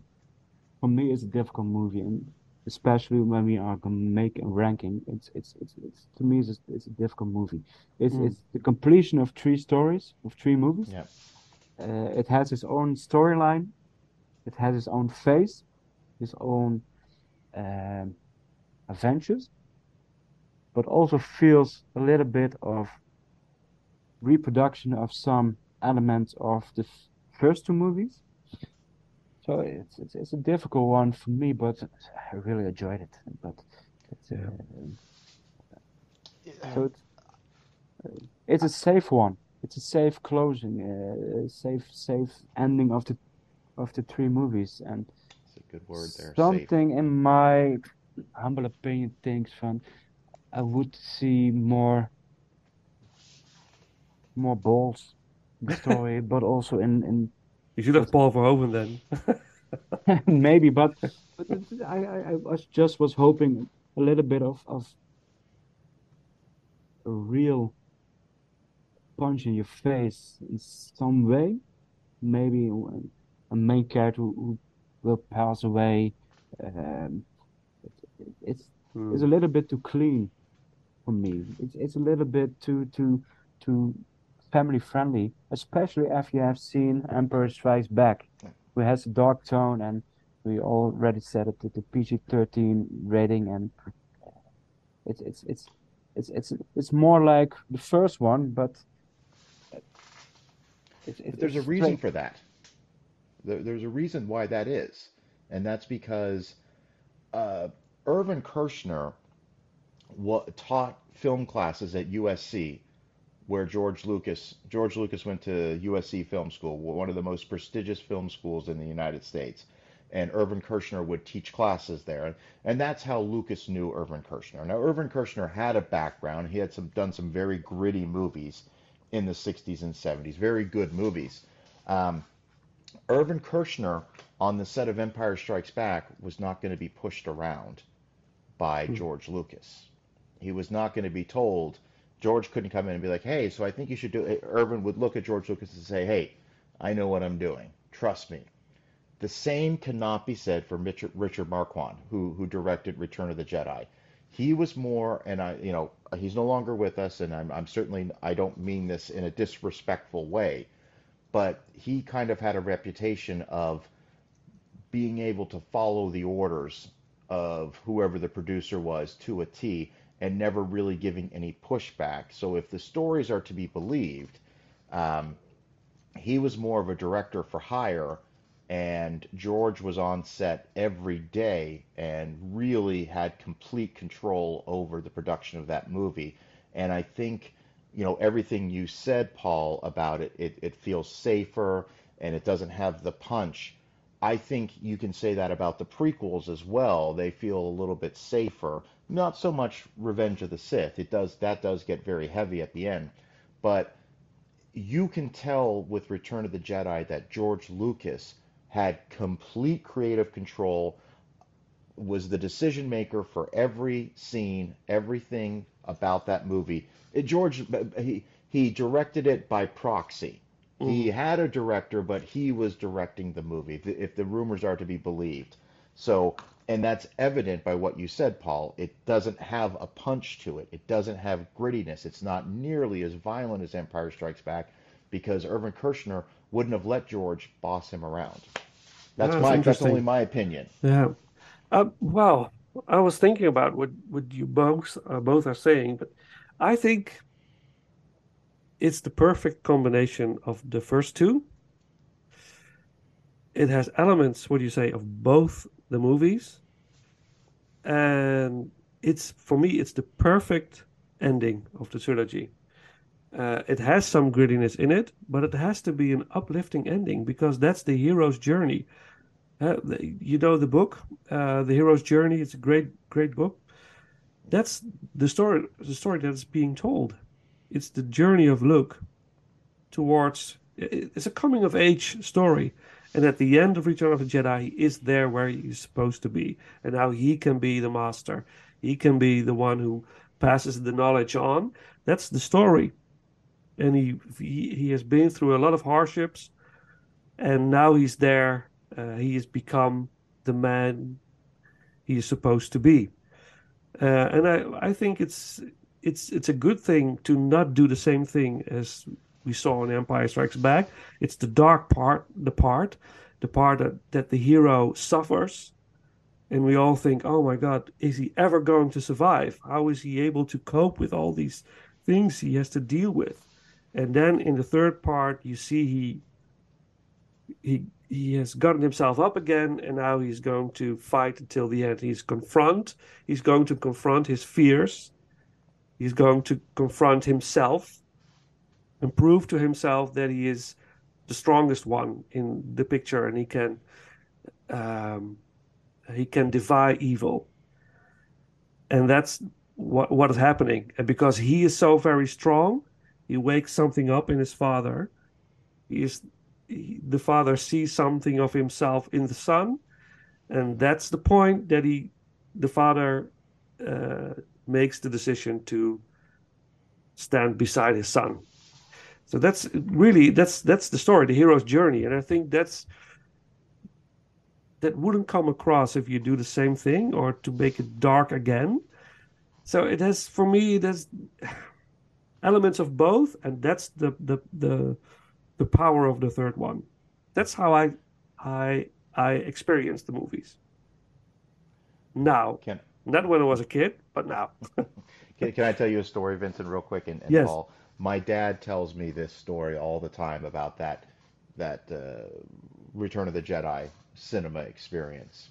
hmm And I remember this a little bit, but he told me that when Luke is about to be pushed into the Sarlacc pit, hmm all right, that I screamed out in the theater, "No, no, you can't do that, no!" And then when he turns around and you know Yeah. backflips, you know, about and, they, and the lightsaber comes off, I screamed out, "Oh my God!" as a little like five year old. Like I was so, I was Luke was my hero, and I thought my dad, the way my dad explains to me, I thought this was how he was leaving the movie. I was like, "No, no!"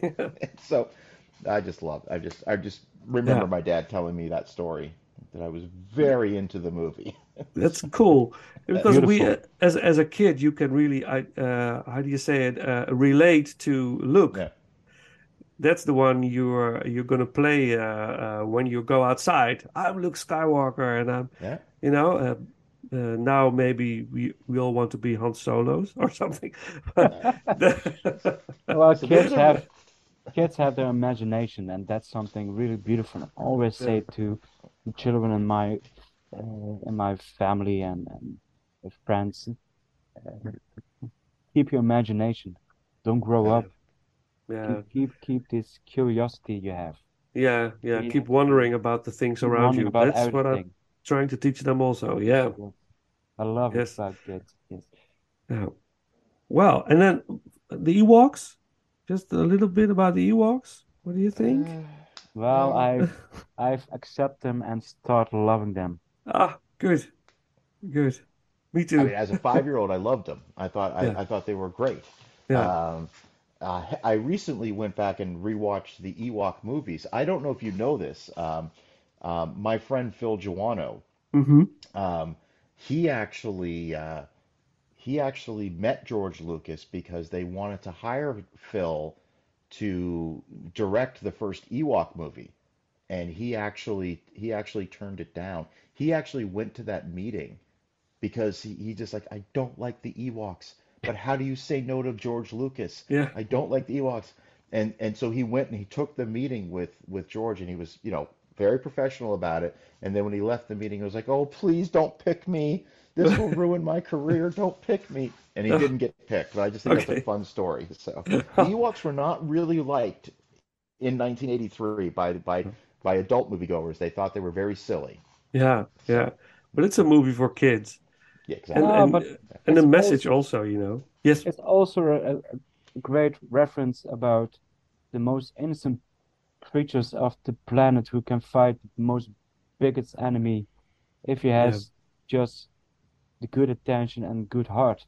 So I understand it, but sometimes, well, I really prefer Ewoks before Jar Jar Binks and all his Exactly. Yes, families. Exactly. yeah. Uh, Exactly. so um, it, it it has the innocence of the most uh, beautiful creatures of the Star Wars universe who are willing to fight against the, the all-powerful Empire, and that's Mm. something a really beauty, beautiful storyline.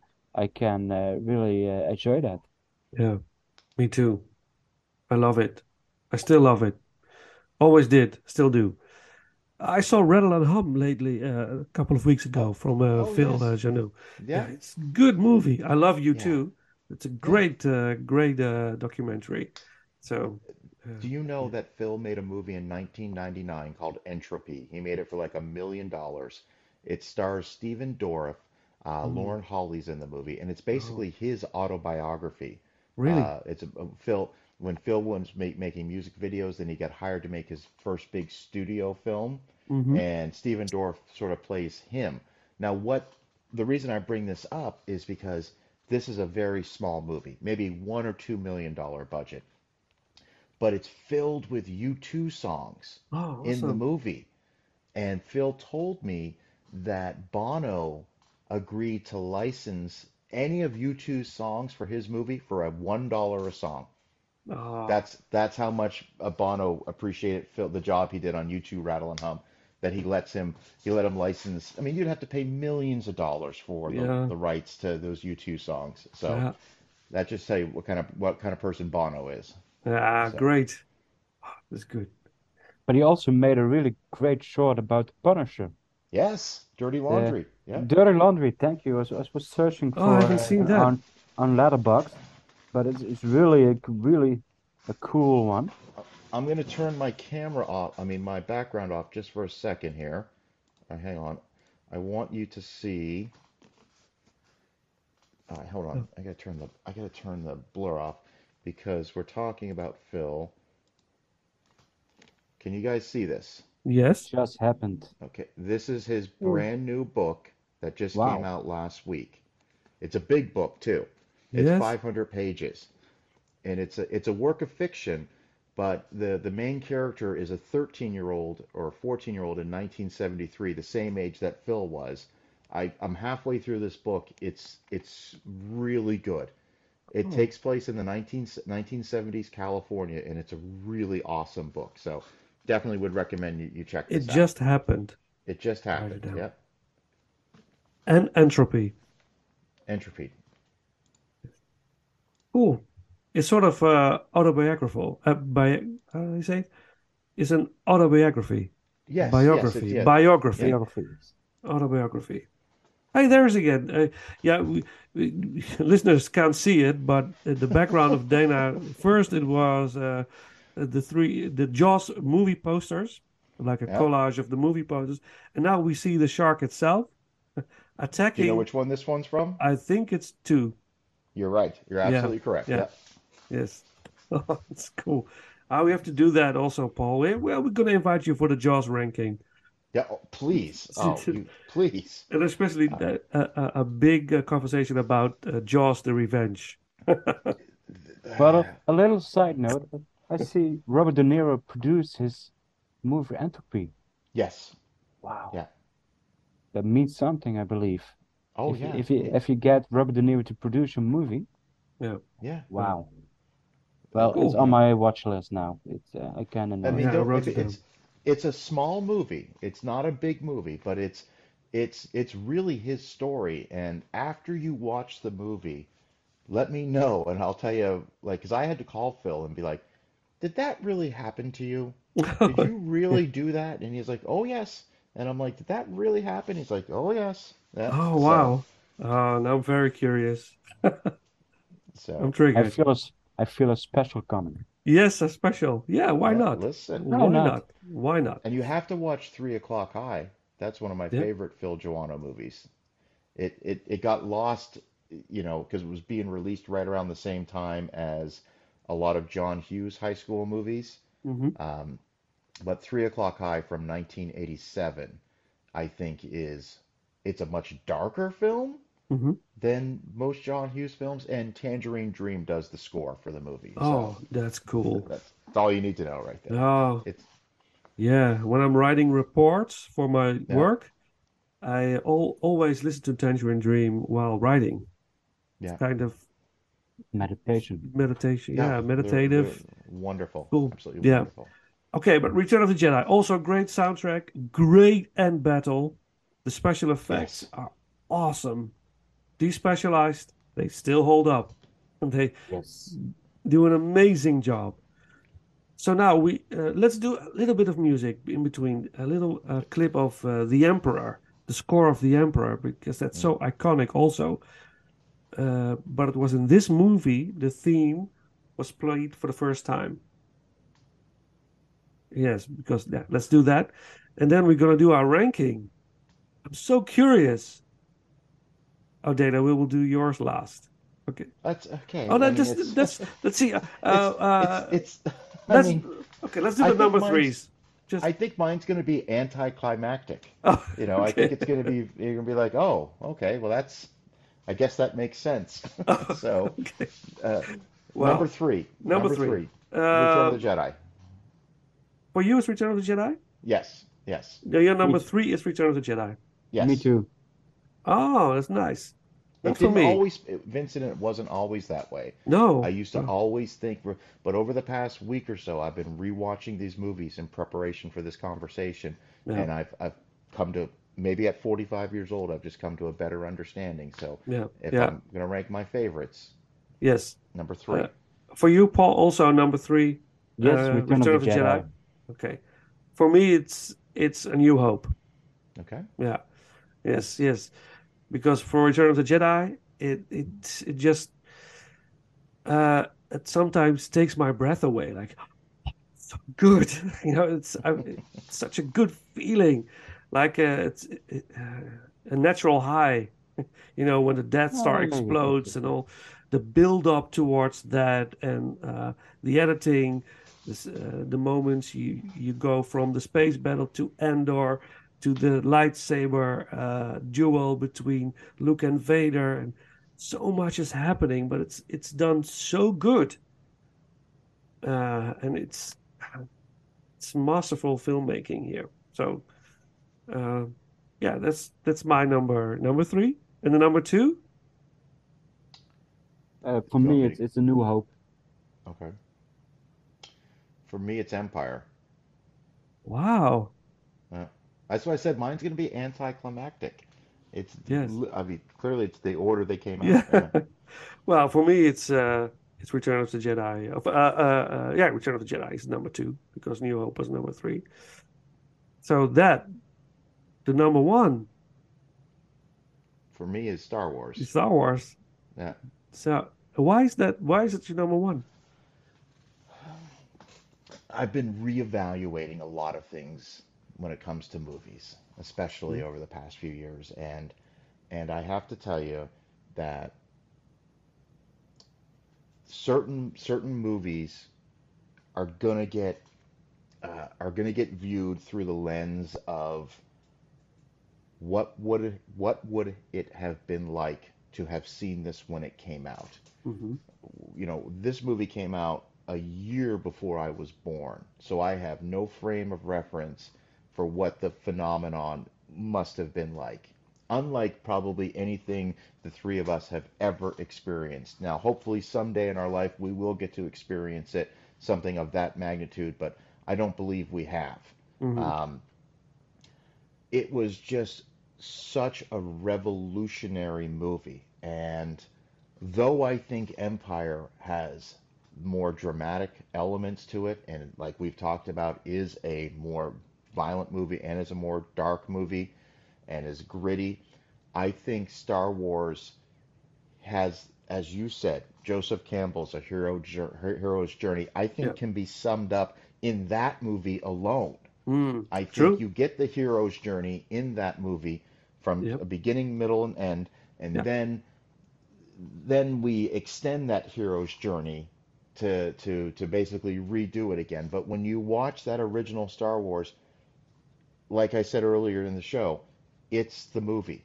It's it starts and it has a satisfactory ending, and that's the movie. And I realized I've been missing that point for so long Mm. and that is why I think it is the the best Star Wars movie. Yeah. Well, I can imagine that. Yes.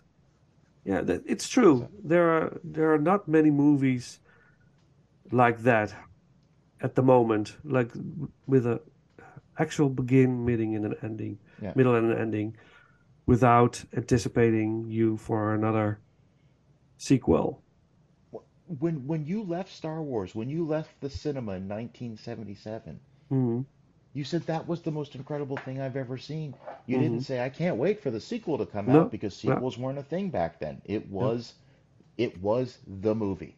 Yeah. And everything everything after that is a byproduct of that movie. So Yeah. that's why I, I have I feel obligated to put it in the number one spot. And that's Cool. first my personal opinion. Yeah, of course. Yeah, that's what we do. Yeah. So, and for you, Paul, it's Empire Strikes Back. For me, also. Yes, yes, yes, Uh, yes. Uh, Empire Strikes Back, and uh, it, it, I relate back to the feeling I saw them the first time, and of course, the first one is the beginning of everything, and it's a complete story. It has a begin, middle, and the end.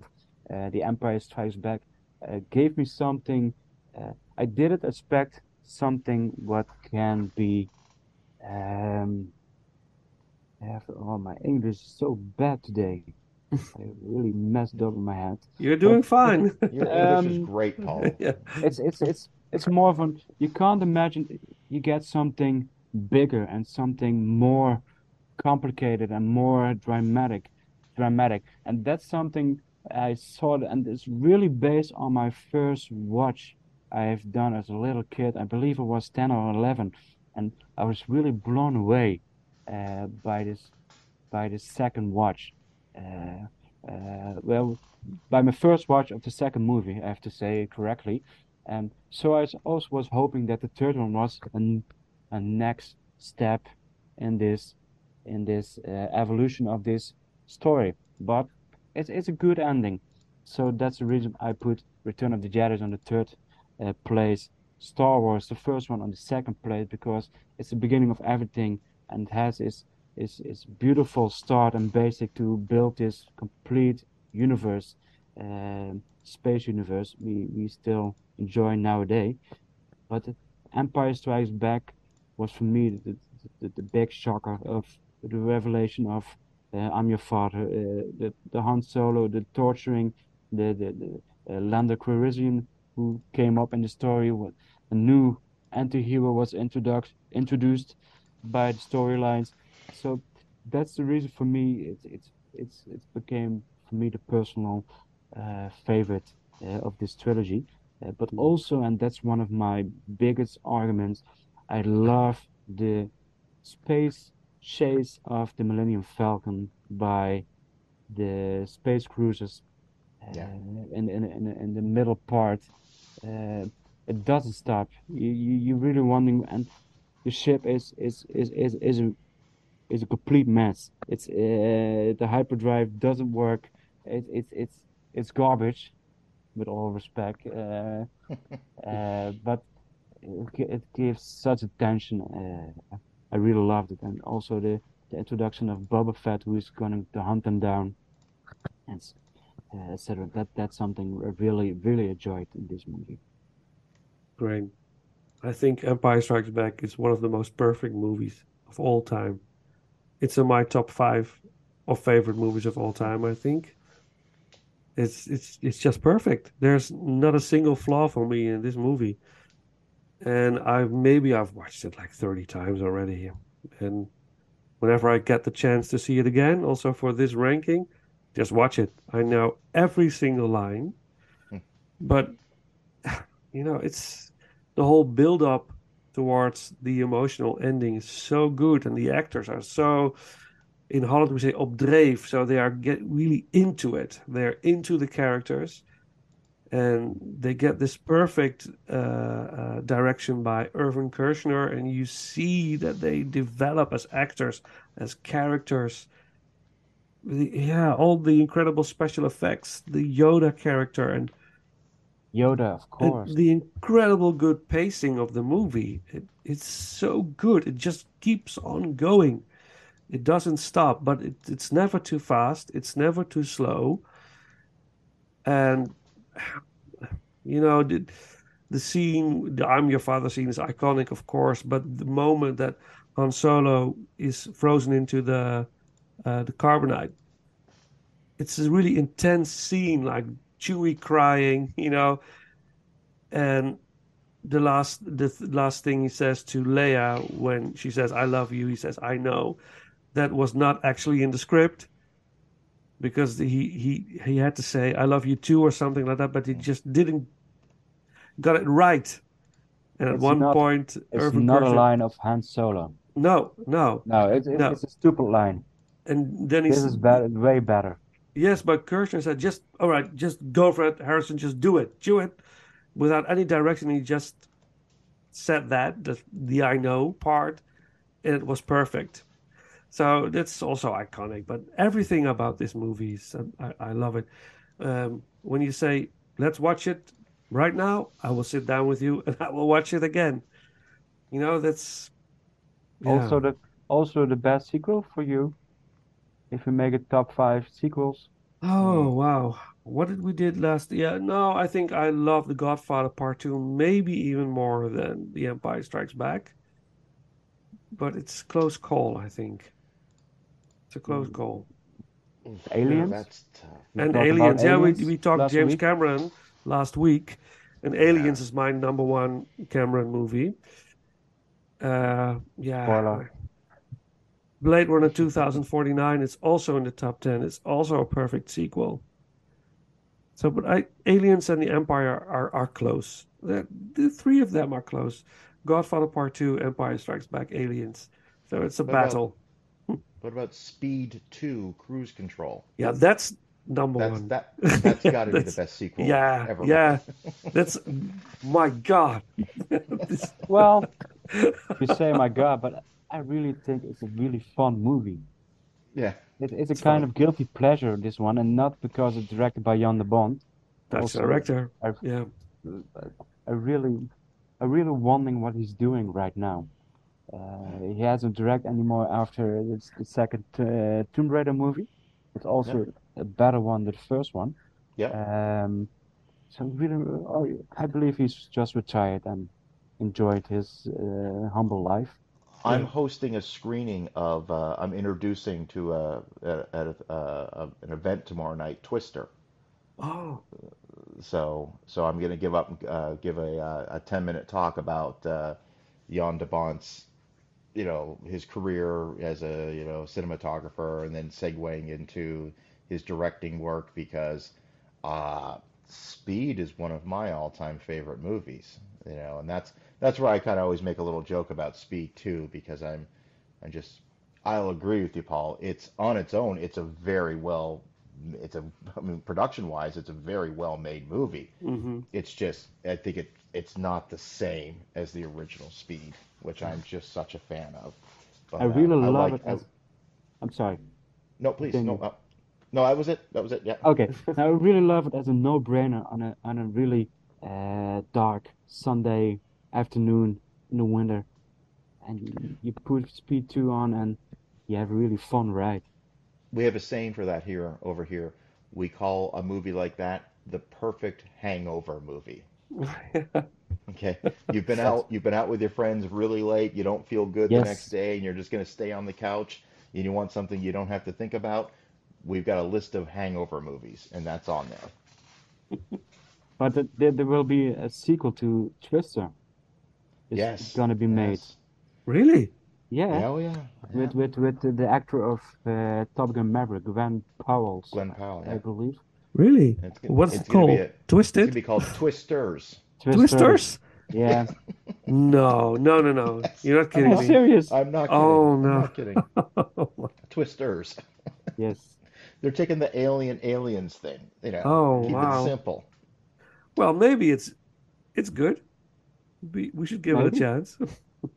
One of the things that makes Twister so good is we had never seen a movie with tornadoes up until hmm. that point, and it, you know, some of the effects are not great. Some of the effects still look good. I had to rewatch it this weekend in preparation, and the thing is now we live in a world where everything is computer generated imagery.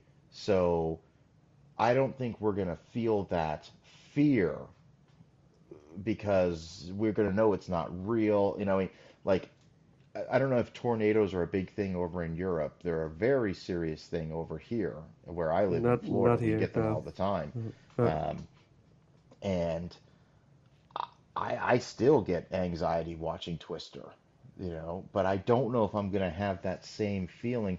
To me, it's going to be like The Meg. I don't, The Meg with Jason Statham like, Yeah, like, yeah. like, that's not a real shark. That's No. clearly not real. I No. get it. Okay. And I have that same thing about this upcoming Twisters thing. They're going to have these ginormous, gigantic twisters, and we're all going to be like, well, that's that's not real. That's Yeah. you know, I just I'm I'm afraid they're going to go over the top. Mhm. Not Hollywood. I mean, Hollywood and cle Hollywood clearly wouldn't go over the top. They put a Pontiac Fiero in space in F9, you know. Uh, don't talk So- about it. we rank those movies too. Oh my God. Oh, oh, okay, wait, I have to know. I have to know. All right. Was F5 both of your number ones? No, I have to no, look it up. I have to look it up. I believe I have it here I believe it's somewhere. my number one, but I'm not for sure. For me, number one. I have here I have my list here. Yes, Uh, my I- number one. Oh yeah, your Fast Five. There was one Yeah. we had Tokyo Drift. That was number one, and I had F7. Okay. All right. I love that right, one. gotcha. I like it. I like I like Fast Five. That's the one. That's the one Yeah. out of the group. I think I think it's perfect uh, as Yeah. far as with everything they've done. I think it's per, the per, most perfectly balanced of Mhm. the movies. So Yes. F7 F7 just makes me cry at the end. Yes. It's an emotional one. Yes, very. Yeah. All right.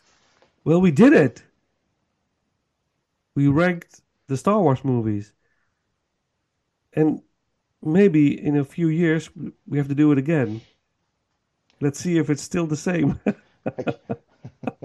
As as long as we're talking about the original three, Yes. I'm I'm I'm game for a conversation. I Yeah. don't want to get into I don't want to get into discussions about anything post 2012. I don't want to talk about anything that's that's No, coming out y- after that. yeah, we still have I- to do that, Paul. We s- we we Yeah, will have we to have do to it. do it. But uh, wow, I I got tear I at the end of Force Awakens, I saw it opening weekend in IMAX, and you know we talked about hmm Luke Luke Skywalker being my childhood hero, yeah, and at the very end of that movie, when he turns around and you see his face and it's really him, I started to tear up in Yeah. the theater, and walked out of that movie saying that was great, that was fun, I had a blast. I, I I can't believe I have to wait two years to see how, you know, what happens. Yeah, And then what happens is just a completely different yeah, story. yeah, Completely yeah. different. Um, A different so Rian, conversation. yes, yes. Rian Johnson sub subverted many an expectation out there. Yeah. Many expectations. So, but uh, this was great. Thank you. I- Yes, but we yeah. So many questions, but I can't ask them. Because we only do the original trilogy right Yeah, now. Yeah. Well, Thank you so we- much. When Yeah. we stop recording, you can ask ask me anything you want. Okay. Okay. We'll do that. Well, thank you so much, uh, Paul. Uh, Dana, thank you so much for joining us Yeah, once more. you. We will do it again in the near future. Uh, well, I, s- I, uh, I think Jaws or, Yeah. or, Yeah, or Superman, yeah, because I know you love Superman. Oh yeah. I heard your Yes. show uh, uh, about the Superman movies. Yeah, Uh, Superman. yes, it's great.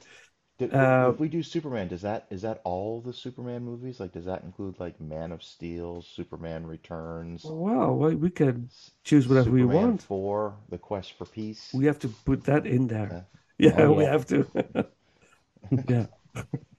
A little bit of canon can never Oh, do yeah. anybody any uh, harm. So, so Exactly. okay. Um, uh, please uh, listen to uh, Dana's show, the Dana Buckler Show. It's available on Spotify, iTunes, wherever you can listen to podcasts. You can find it. Uh, anything uh, in the near future that you want to mention? Well, we, we just started, um, my co-host Jason Waters and I, um, we were doing it. We've been working on this 10 episode Patreon exclusive series called 101 Movies from the 1990s that you have to watch. hmm I don't know if I would have committed to it had I known how much of an endeavor this was going to be. I just, I just, we just released episode eight. hmm Um, and we're down to our last 20 with episodes 9 and 10. And if the, the, the first eight episodes altogether is 16 hours long. And so when this is done, because we have to do an episode 11 where we're going to do a follow up, this thing will be 22 hours long. Um, One so day of is- Dana Buckler. Yes, that has been uh, probably one of the biggest commitments I've made in the 10 year history of the podcast to, to, to do that type of conversation.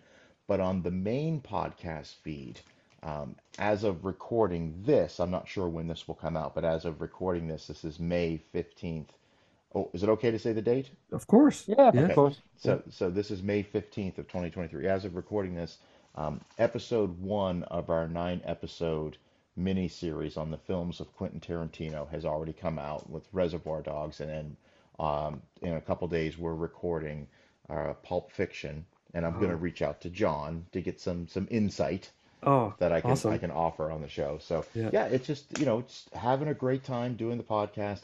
Have to get you back on the show. Paul would love to have the, the, the both of you on the show. Um, Thanks. and the last time Vincent was on, we did uh, we did the Canon Films ranking, which was so much fun. Um, Yeah. So yes, it's it, I've had a pleasure talking to you, gentlemen. Thank you so Well, much. Same, you. same to you. Thank you, thank you so much for being on the show. Absolutely. Um, and we will do it again soon. And we will end uh, the episode with a little bit of music from Star Wars, of course. And if you don't mind, I will choose a little bit of Empire Strikes Back or the. No. okay, It's your show. it's Yeah. our show. It's Ah, our okay, show. okay, okay. Okay. Well, thank you so much. And I will end in Dutch to make the full circle. And then I will uh, stop the recording, of course. Uh, nou, lieve mensen, dan rest ons niks anders dan te zeggen eh, bedankt voor het luisteren. En eh, tot de volgende ronde. Tot de volgende ronde.